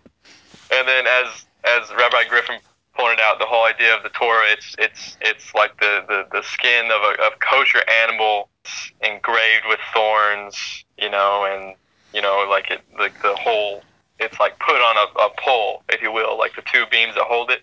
Yep. So loose you know, Mashiach, who is like this this Lamb of God who is slain, who the crown of thorns was placed on him. The whole body of Mashiach inscribed in are you in the body of Mashiach, the, the picture that's coming out in my head, and inscribed in the book of life.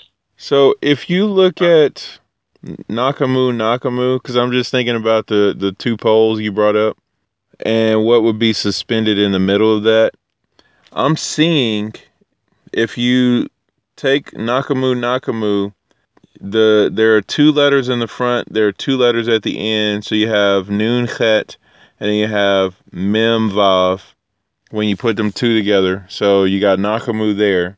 But in the middle, you have Mem Vav Nun Ket. Chet. Now, isn't that uh, Menucha, like rest? Because I'm just thinking about enter into my rest. You know, when you're comforted, you're resting. Yeah. And the Torah rests between the two poles when you hold it up, Vezot Torah. Oh wow.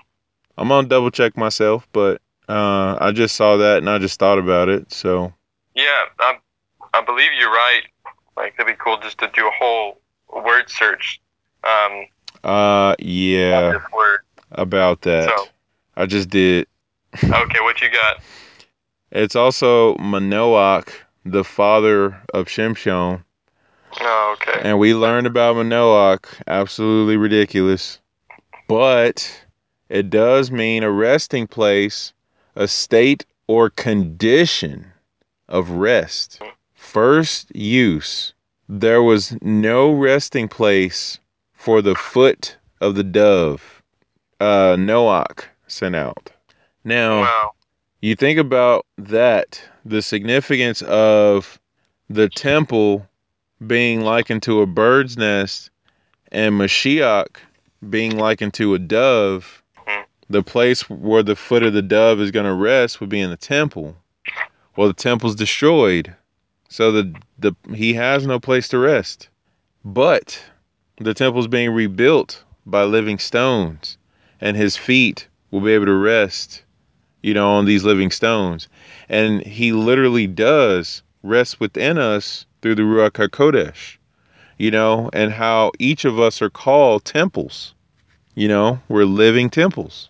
So just thought about that with the Torah scroll, how we convert. You know, we're we're just be, becoming a part of the whole. Uh oh. Stand by. We are having technical difficulties because it's getting elevated over here. Okay, are you there? Yep, I'm here. Okay, I got. Last thing you're talking about, that uh, you're connected with the Torah. And that's the idea of like the dove was like the first use. Okay, sweet. So I was just basically tying that back to just looking at the Torah scroll and how, in order to be a part of the Torah scroll, we have to convert, you know, be a Hebrew letter, you know, and and things like that. Wow. So you still there? Yes, I'm here. So you were saying a whole bunch of amazing things, and one thing that really stuck out that you said the first use was like the dove had no place to like lay its like I'm sorry, um, The no sole. rest The sole of its foot. the sole of its foot. Yep. And, I mean, you, you you did mention you did mention this, but just like the whole verse of of Mashiach saying, you know, but the you know, I, I believe he said that the Son of Man has no place to lay its head. That's correct. like as a reference to the Son of Man references Hashem, correct? Correct. And so you have, like I, like you said, you know that we're coming from this time of uh, we just read Eichah Tishba'av, the destruction of the temple. Hashem had no place to to rest his head with the destruction of the temple. It was his house, Mm. you know, and just just elucidating uh, these, these amazing concepts you're bringing down. So when Yeshua says that the Son of Man has no place to get, lay his head, he's essentially saying, you know, I'm the divine Mashiach, right? The Son of Man, like the like the dove, I have no place to lay my head. So he's essentially saying, I'm I'm Mashiach ben Yosef. I'm the one who's meant to be destroyed. Wow. And he's taken back this whole idea of rest, like the dove had found no place to rest. Well, dove Yonah is like a name of it's like a name of Mashiach. Says it is known that Yonah, son of Amittai, is Mashiach, son of Ephraim, Yosef, Bnei Issachar, Tishrei 10, 28. Hmm. And what it's it's interesting is the Zohar talks about uh, how the sages did not speak about or recognize or know that that known dove. It's from Baruch HaYisulam. Um, so without mentioning specifically, the Zohar sees like this great significance in the fact that this dove or turtle dove is the only kind of bird permitted for sacrifice. Wow. So the sages they talk about, you know, they did not speak about, or the sages did not know, did not speak about or recognize the known dove, which is Mashiach ben Yosef, and also we know from from the Torah and the laws of sacrifice that the the dove and the Torah dove is only bird fitted for sacrifice. Mm-hmm. And so, you know, Yeshua as a manifestation of Hashem, you know, when he says, I've no, the Son of Man has no place to lay his head, he's essentially saying, I'm Mashiach ben Yosef, and, you know, like I'm I'm the dove that has no place to lay its head, and like I'm the one fit for sacrifice. oh. And so this is why they went a- went went away like this whole disheartened. Like they didn't they ended up not following them. Yeah, because they don't want to Yeah, because- destroy temple. because they want Mashiach ben David. They want this this final redemption because they weren't willing to suffer with him.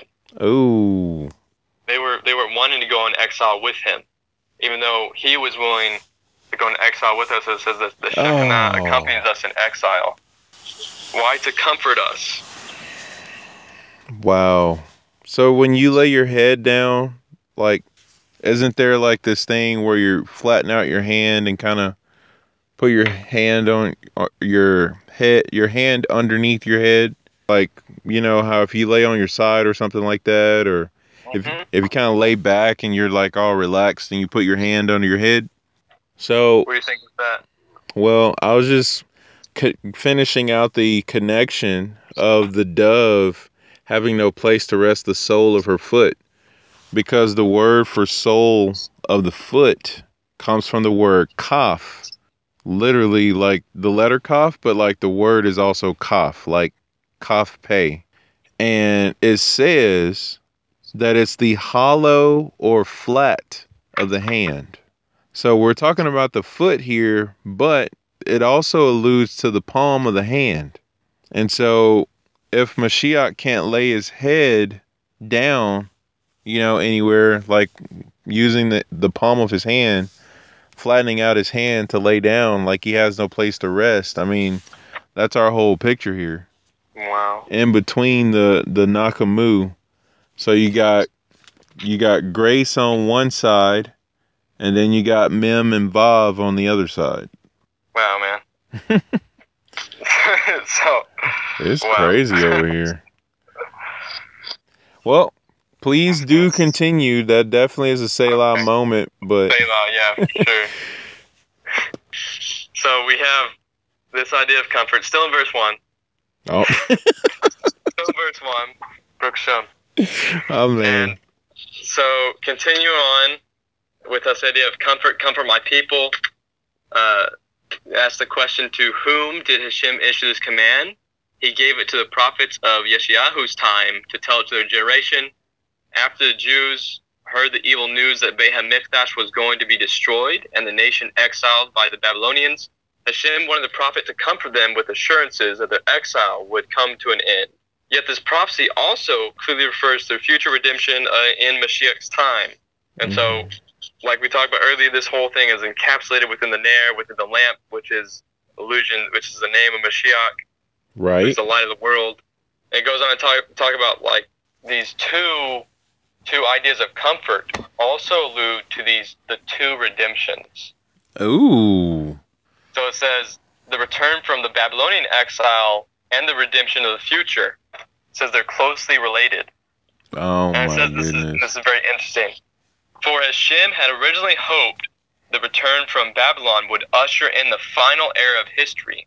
Hmm. However, we, the Jews, failed to do complete teshuva, and therefore, complete realization of the vision and his prophecy was proposed was postponed to the future. Wow. And this is the meaning, or one of the explanations of the twofold meaning of Nachamu, comfort, refers to the two redemptions. But he says something interesting. He says that if, like Hashem had in mind, one redemption, but in order for that to happen, like you you mentioned before, it's like this idea of teshuva. This is this is like the cure. This is like what it what it called for, and it just makes me think. You know, we read through the Besorah and we read about the message of Yochanan the Immerser. We read about, you know, Yeshua HaMashiach. And their message was essentially this. Their message was repent for the kingdom of God is at hand. Yes. Why? Postponed. Why? I think yes, I think I think this was this was the idea here. It was supposed to be one redemption. oh. They wanted that to be the final redemption. But it required something. It required something on our part because uh, this is a relationship. It's not a dictatorship. Hashem gave us free choice. Mm, mm, And so the mm. choice he's saying, he's saying, repent, for the kingdom of near is at hand. He's trying to bring us redemption, but it requires us to do teshuva. Say, hey, we messed up on our end. Forgive us. Let's let's come back together. Let's be let's be united again. Let's join back in matrimony. wow.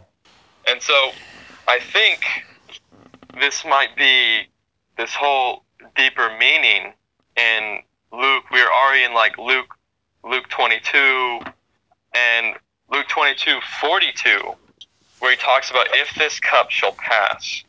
Oh, here's your tab. There's my tab.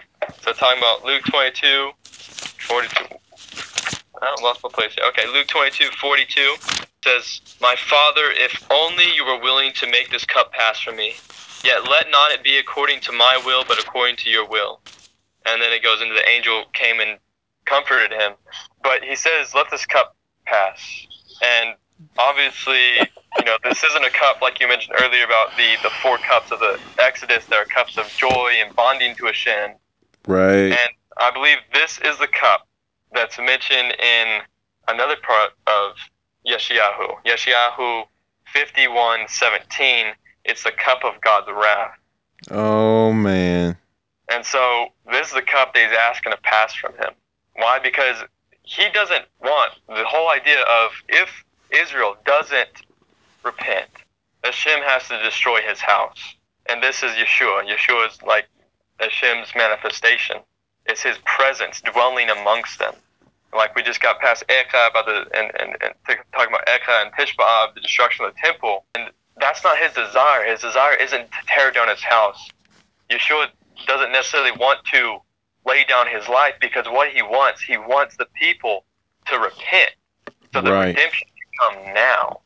This Yes. is his whole. This is the whole backdrop of why he's sweating blood, of why he needs to be comforted by, you know, Memtet. And this is what's going on. If this cup shall pass, Isaiah. So like his turn, you know, to Yeshayahu fifty-one seventeen, talking about this cup.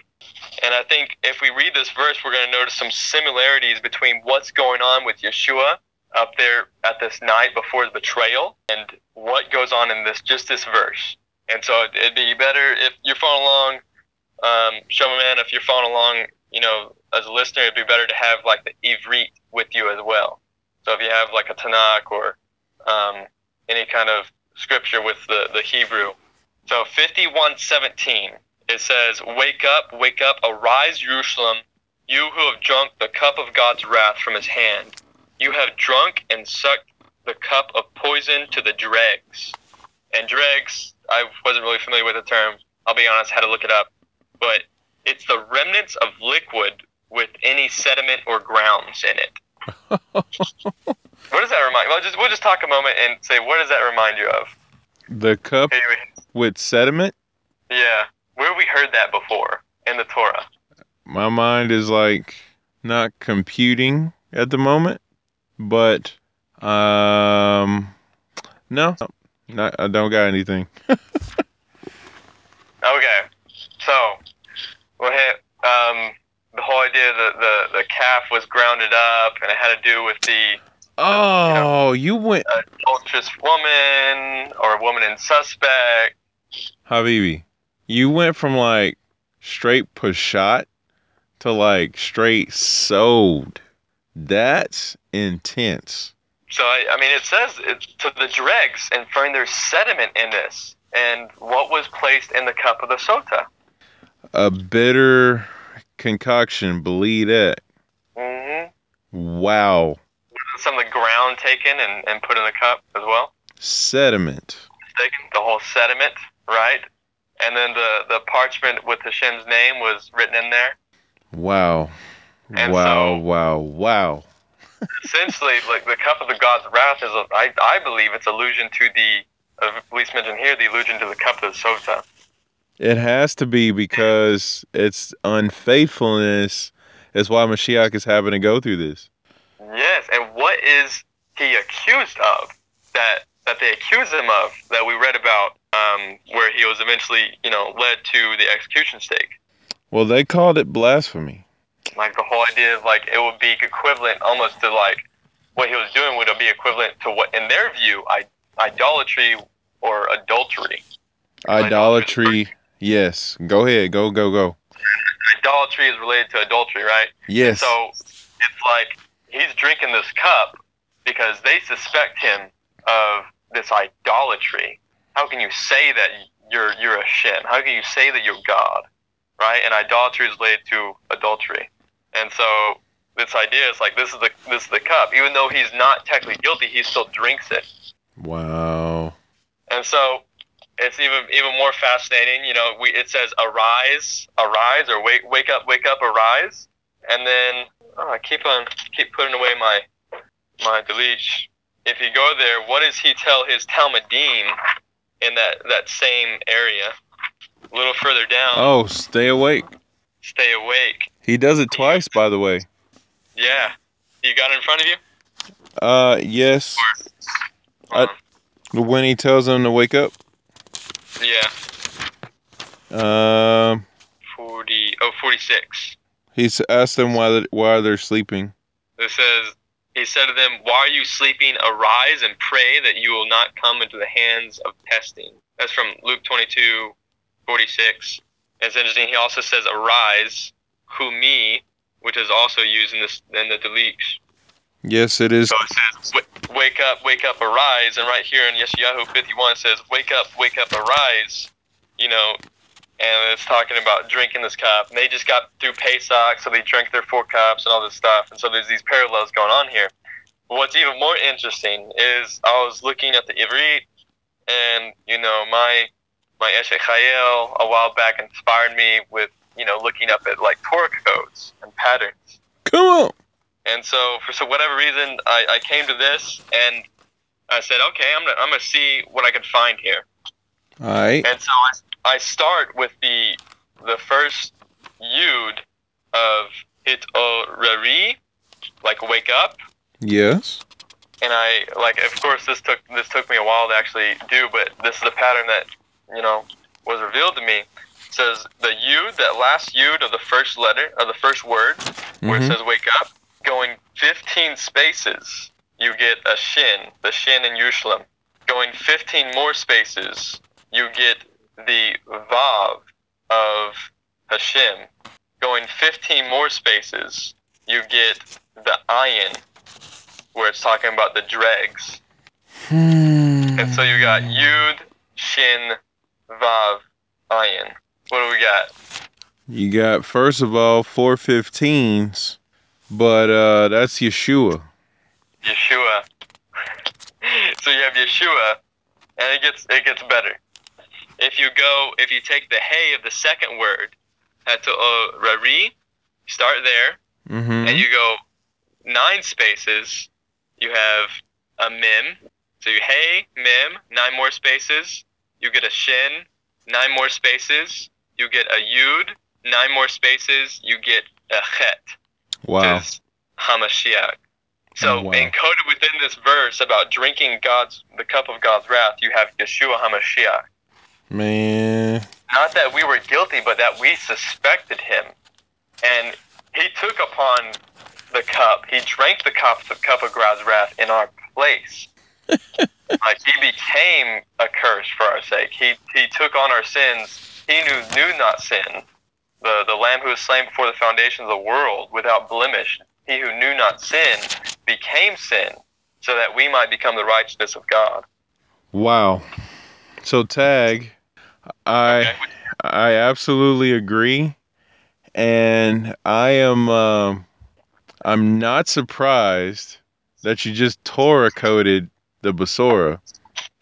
I'm just absolutely blown away by the diligence, the revelation, and the kedusha that had to occur upon this discovery. And now I'm thinking to myself, like, when you're talking about the reality of this, my mind thinks about the fictional world of superheroes. And there's a, a character who can like cast himself, throw himself, and be other places or be other people. hmm And obviously that would be Loki, but I just got to watch Ant Man. And uh, you know, it's probably a spoiler alert, but Bezrat Hashem is not. But for the sake of the example, there's a part in the movie where they're talking about the quantum realm, and um, the scientists are doing stuff with the quantum uh, physics today that are absolutely just insane. But in this movie, there was this element of if anyone's in the quantum realm, they can make contact with a person of their choosing that has had um, interaction with that same space or lack thereof space, who've had um, interaction with that same essence or entity, and they can throw themselves t- into that other person and speak with them and like take on like being that person. So that's kind of crazy and uh, it's really hard to explain. But when you think about Mashiach drinking the cup of the sota, that's supposed to be our cup. And he, in a sense, because we're connected to Hashem, he's able to throw himself into all of us simultaneously and say, you know what? You're supposed to drink this cup. You're going to die and you're guilty, but I'm going to do this. You know, I'm going to I'm going to do this through you. You know, which is the whole significance of us being crucified with Mashiach. and buried in his death and raised in his resurrection. Like there's this whole thing of being like I mean, I don't really know what to call it, but I mean, you have like this contact and this this shift, so to speak, that's happening. So what you're explaining is like on that level of we're the ones who were supposed to have the cup, but yet he's the one who took it. So I'm just like that that's that's crazy. And it was it was uh it was like this salvation for us. And so you know now if now if anyone goes sees you know Ant Man, you know they could think of they could think of uh, scripture and Yeshua and Ah so, cool finding finding Hashem in all places. That's right. But you know you have this idea of like like you said like es- essentially what you're saying is like because he took on this cup he became our salvation because that was supposed to be our cup that was supposed to be our death and I think this is the hint in the 15 spaces each time for Yeshua. It's essentially like alluding to uh, 15 is the numerical value of Yud K, like Right. the name of Hashem. So you have this 15. So you have like this, of course, this idea we've been elucidating this idea of a divine Mashiach. Mhm. You, have, you have this idea of Hashem bringing salvation, you know, with this this 15, and then with Hamashiach, there's this there's these nine spaces, and what's interesting because I really think of you know we have we, we have Tisha B'Av, like the whole destruction of the temple, right? The ninth of Av. So these Mhm. nine spaces of Mashiach, talking about the Mashiach, will have to be essentially destroyed. But also, it goes my mind goes to the letter Tet, Yes. which is the ninth letter of the Hebrew alphabet. And if I may, I think if we kind of talk about this, talk about the Tet, I think it gives us even more insight into like Yeshua and clarifying him as the Mashiach. Get you some. May I? Yes, sir. All right, Tet swerve. Come on. We have Tet. It says, um, I'm I'm going I'm quoting from the Hebrew letters by Ginsburgh, Rabbi Yitzhak Ginsburgh, and he talks about the Tet being the initial letter for the word Tov, good. Also Ooh. talks about its form is like inverted, symbolizing hidden inverted good. Talking about the good that's concealed within it. And he also relates it to like the nine months of pregnancy. We're gonna put a tab on that and come back to that Good night. It goes on to saying in the, the first verse of the Torah, in the beginning, God created the heavens and earth. The initial letters are Aleph, He, Vav, He, which is God's hidden name within creation. And so it also has a numerical value of 17, which is Tov, which also starts with Tet. Mm, mm, mm. And so continuing on, this idea of, of goodness, this idea of Hashem's name concealed in creation, this idea of pregnancy, talks about this idea of uh, divine immanence, concealed, must be concealed so as to endow creation with a sense of independent and man with free choice. So like we said, um, Hashem's name at the beginning has a gematria of 17, which is Tov, starts with a tet. And so it talks about divine immanence like Hashem's divinity had to be concealed within creation with a sense of independence to, to provide us with a sense of independence and free choice. So a little apologetics note, you know, why Hashem just doesn't come out and reveal himself, you know, because he wants to give us a free choice. Like we said, you know, Yeshua said, repent and, and repent for the kingdom of heaven is near. Like it, he, it's not a dictatorship. He doesn't control us like robots. Like there's an effort that must be made on our part. So Mm. a little swerve. Wow. He goes on to talk about the root of the word olam, world, means concealment, uh, alama. So it's like ayin lamed mim is the root. As in the verse, uh, zeshmi leolam, this is my name forever, which the sages read, this is my name, or this is my name to conceal. Mm. And so goes on talking about the tet represents the concealment of God's essential name throughout all of reality. And you know, Rabbi Griffin brought out in the idea of Mashiach ben Yosef and his his Tuba Ab Tishrav um, uh, Drosh. The idea of Mashiach ben Yosef is to be concealed, is to be hidden. Yep. And so, right, we have we have this idea of like tet. It's like inverted. It's concealed. It's hidden. It represents tov, like goodness, the goodness that's concealed within creation. And here we have Mashiach is spaced out, Hamashiach is spaced out between nine letters. So you have this idea of this is the hidden Mashiach, this is Mashiach ben Yosef. And it goes on talking about we put a tab on the nine months of pregnancy. And so elucidating that, the idea of this goodness hidden in the world, he says world, olam, and for also meaning forever. Also the root of that, ayin lamed mim, also means maiden. And he quotes here, he says, Behold, the maiden, Ha'alma, is pregnant and will bear a son, and shall call his name Emmanuel, God is with us. He, co- he comments on here, says, In this verse, the word son, bin, equals 52, while his name Emmanuel, Emmanuel, equals 197. He says this alludes to the impregnate secret of the first day of, of Breshit, creation, whose account in the beginning of the Torah contains 52 words and 197 letters. Hmm. and so within this te- within these nine spaces of the Mashiach, there's an allusion to the verse that behold the maiden, the Alma, will bear a son. And of course we know it's talking about Mashiach Yeshua, and it also relates that to the, the beginning of creation. And we've we've talked about before how this light of creation, the light of the world, the word of Hashem, became manifest. And so, like through the Gematria, through the Hebrew letters, this is all made known within the account of creation that on Alma, which you know Rabbi Griffin's also pointed out in his Josh, proving that you know the Alma is always is pretty much always in reference to a virgin, especially a virgin, especially going back to the story of Yitzhak and Eliezer finding him a wife. That's And so you have this idea of the virgin bearing a son, and that being Hamashiach, that being the Messiah.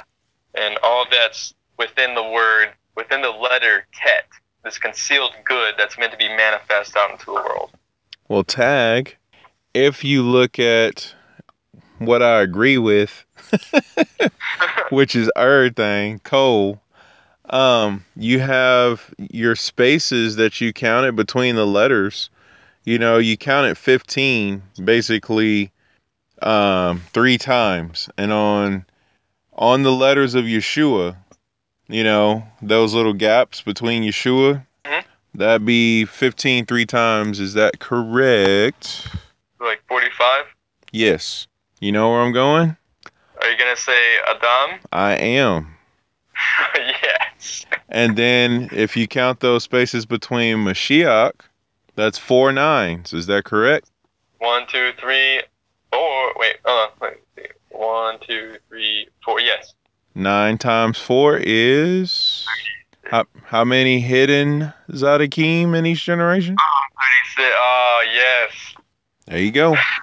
So you have uh, Adam and 36. You, the, the hidden thir- the hidden Tzadikim, the 36 corresponding to light, corresponding to the dimensions of Torah that we elucidated in last Haftorah.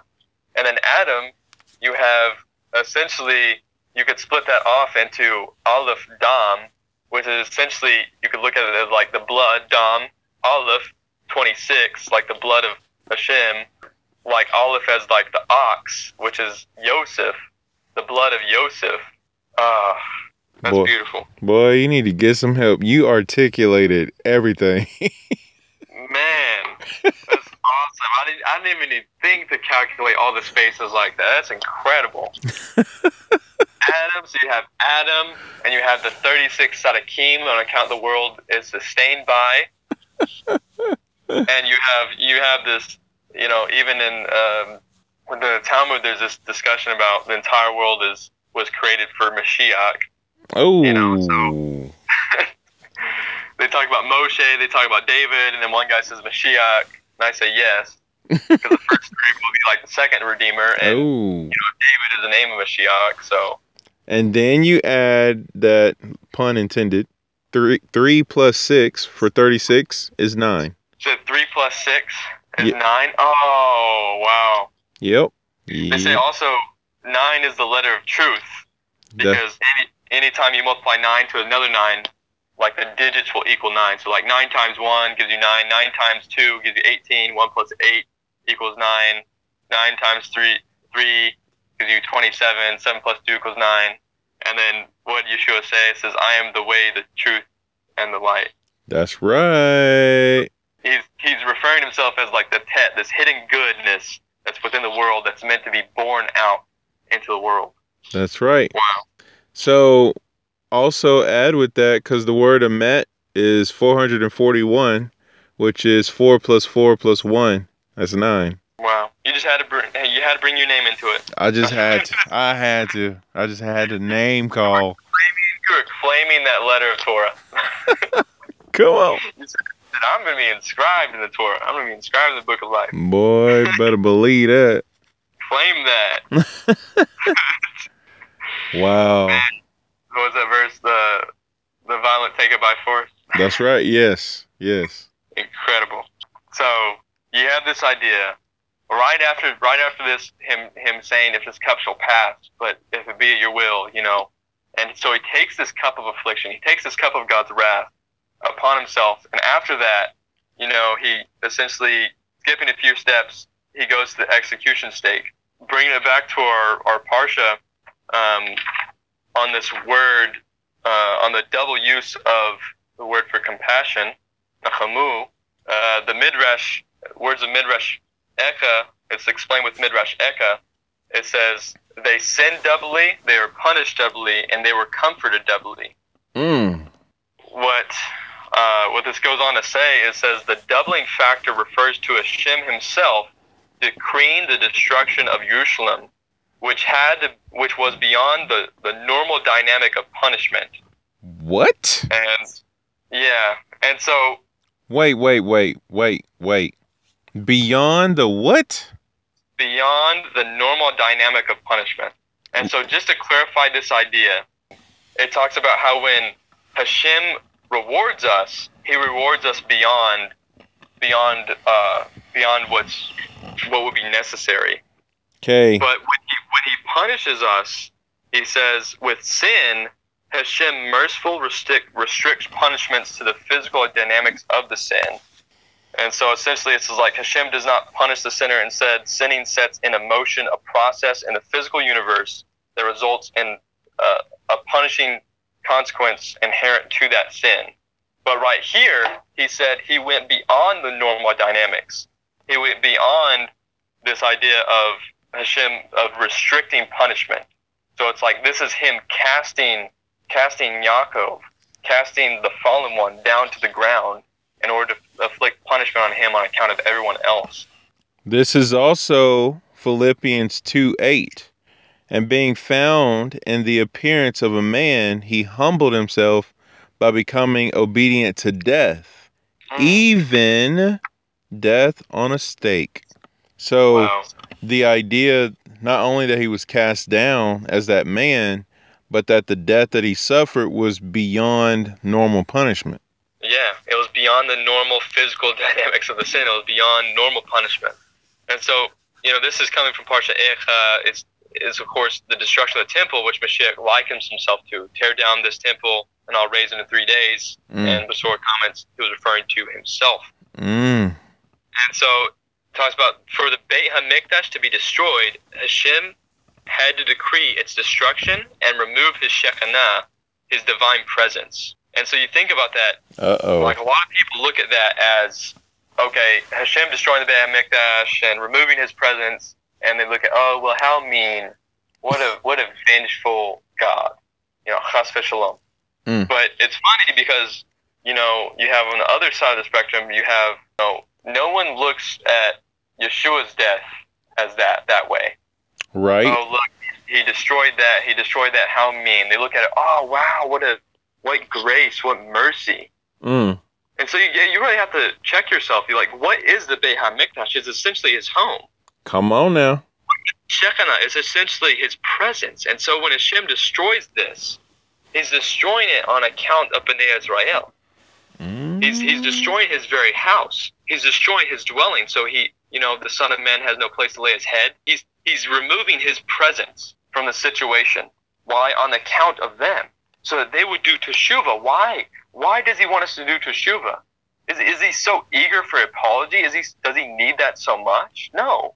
He wants to bring us the kingdom of heaven. He wants to bring us Malkut Hashemayim, the kingdom of heaven. But that requires us to do teshuva. And so he's going to do everything he can to, to make our hearts stir within us in order for us to make the move where he can make his move and give us eternal shalom. Without all this Yetzer Hara, without all this evil and death and, and, and sin in the world. But that requires movement on our part, and he's willing to destroy his house. He's willing to remove his presence in order to do this. And this is a pattern that you see throughout Scripture. It's not just in the Besorah, like like Rabbi Griffin says. You know, there's nothing new in the New Testament. Mm.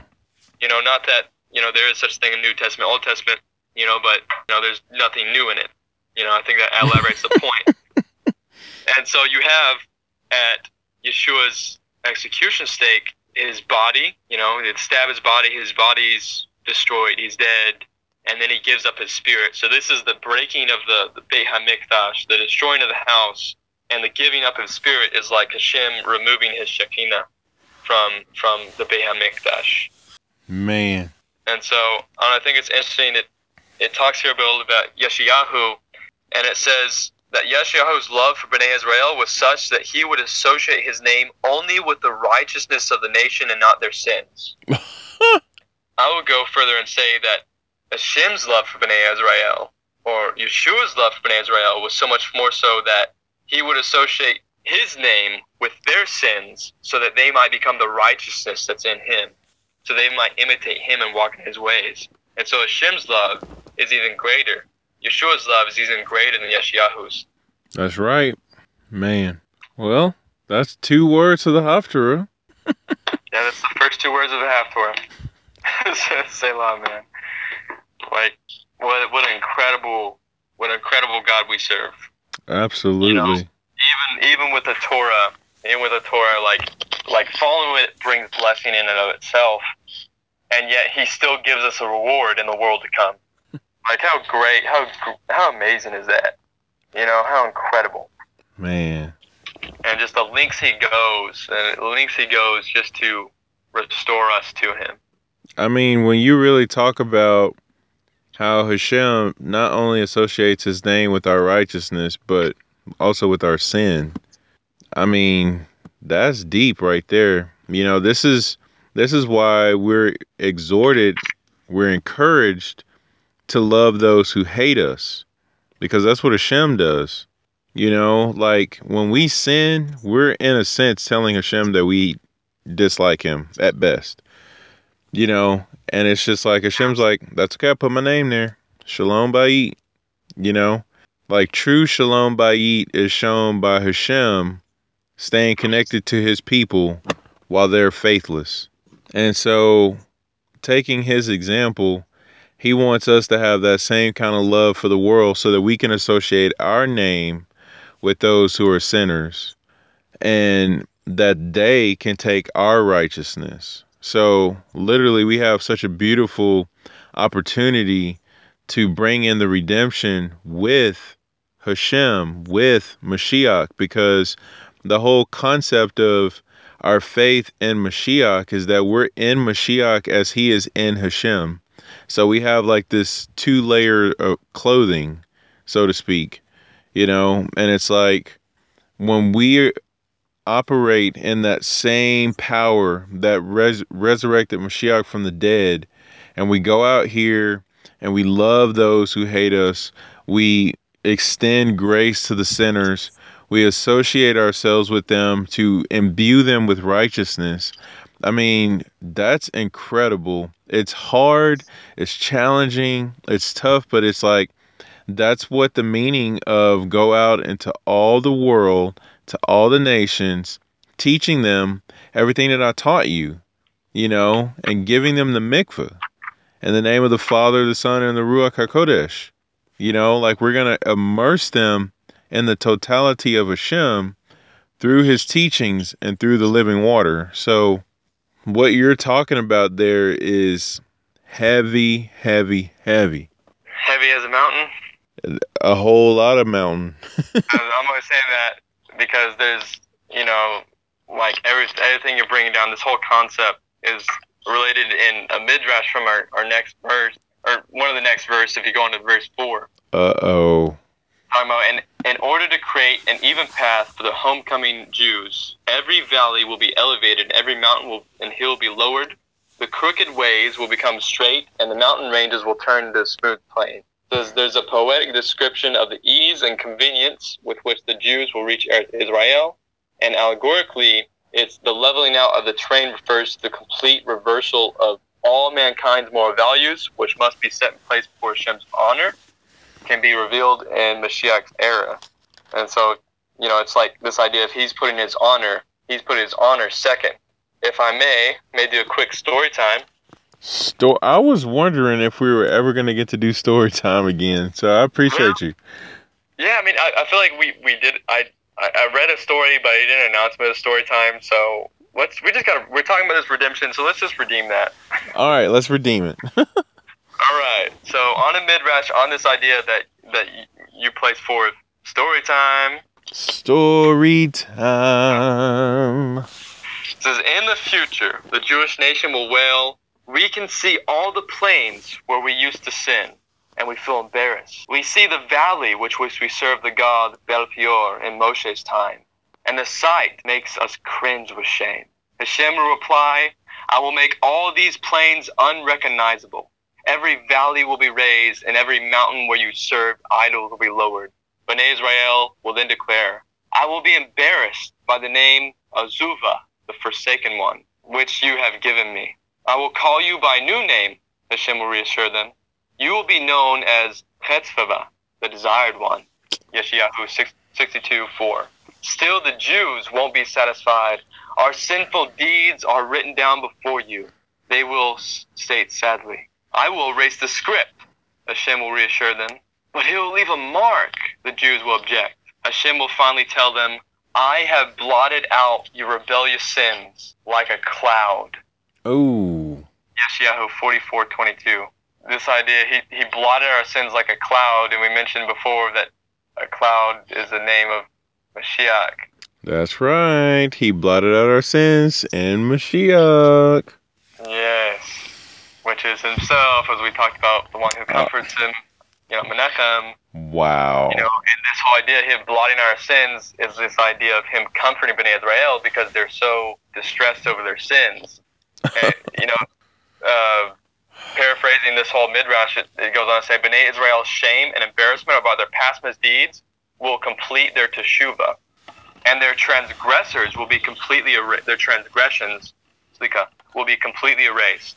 Hashem will then transform the mountains and valleys where they sinned, making them unrecognizable, so they are no longer evoke an accusation by uh, by the the midat of hadin, midat of judgment.